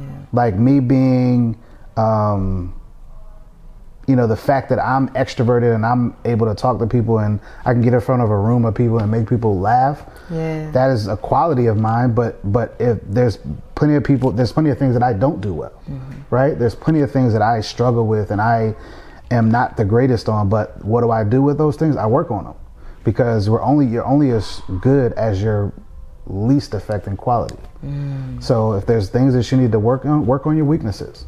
Yeah. Work on your weaknesses, because your, your, your, your, your strengths work on themselves, right? So me like coming a podcast, doing podcast interviews, I'm good at talking. So like it, it's exercising that muscle. Like it's ex- I'm already in mode. Mm-hmm. But like if whatever it is that I'm not good at, this is something I need to I need to work on. Like I'm not good at um, like um, telling people that work for me that they're not doing a good job. I'm terrible at that. Like it's like the hardest thing for me to do is like, because I genuinely care about people. Yeah. Right? And so, like, I have people that work for me, um, in in this in the youth football space, and they they might not be doing the right thing. Or I just had to fire somebody yesterday from a coaching position. Right? That's a friend of mine. I'm. It's really hard for me to do stuff like that because I gen- I genuinely care about people. Mm-hmm. So for me, I have to like tell myself in my mind, like, I gotta have this phone call.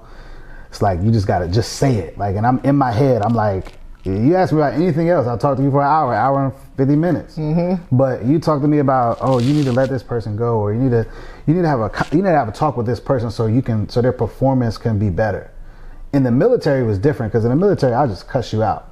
It was just military is like, it's a different, it's a different animal. Like, it's like, what are you doing? Like, man, get your stuff together, blah, blah, blah, but not in those words, in bad words.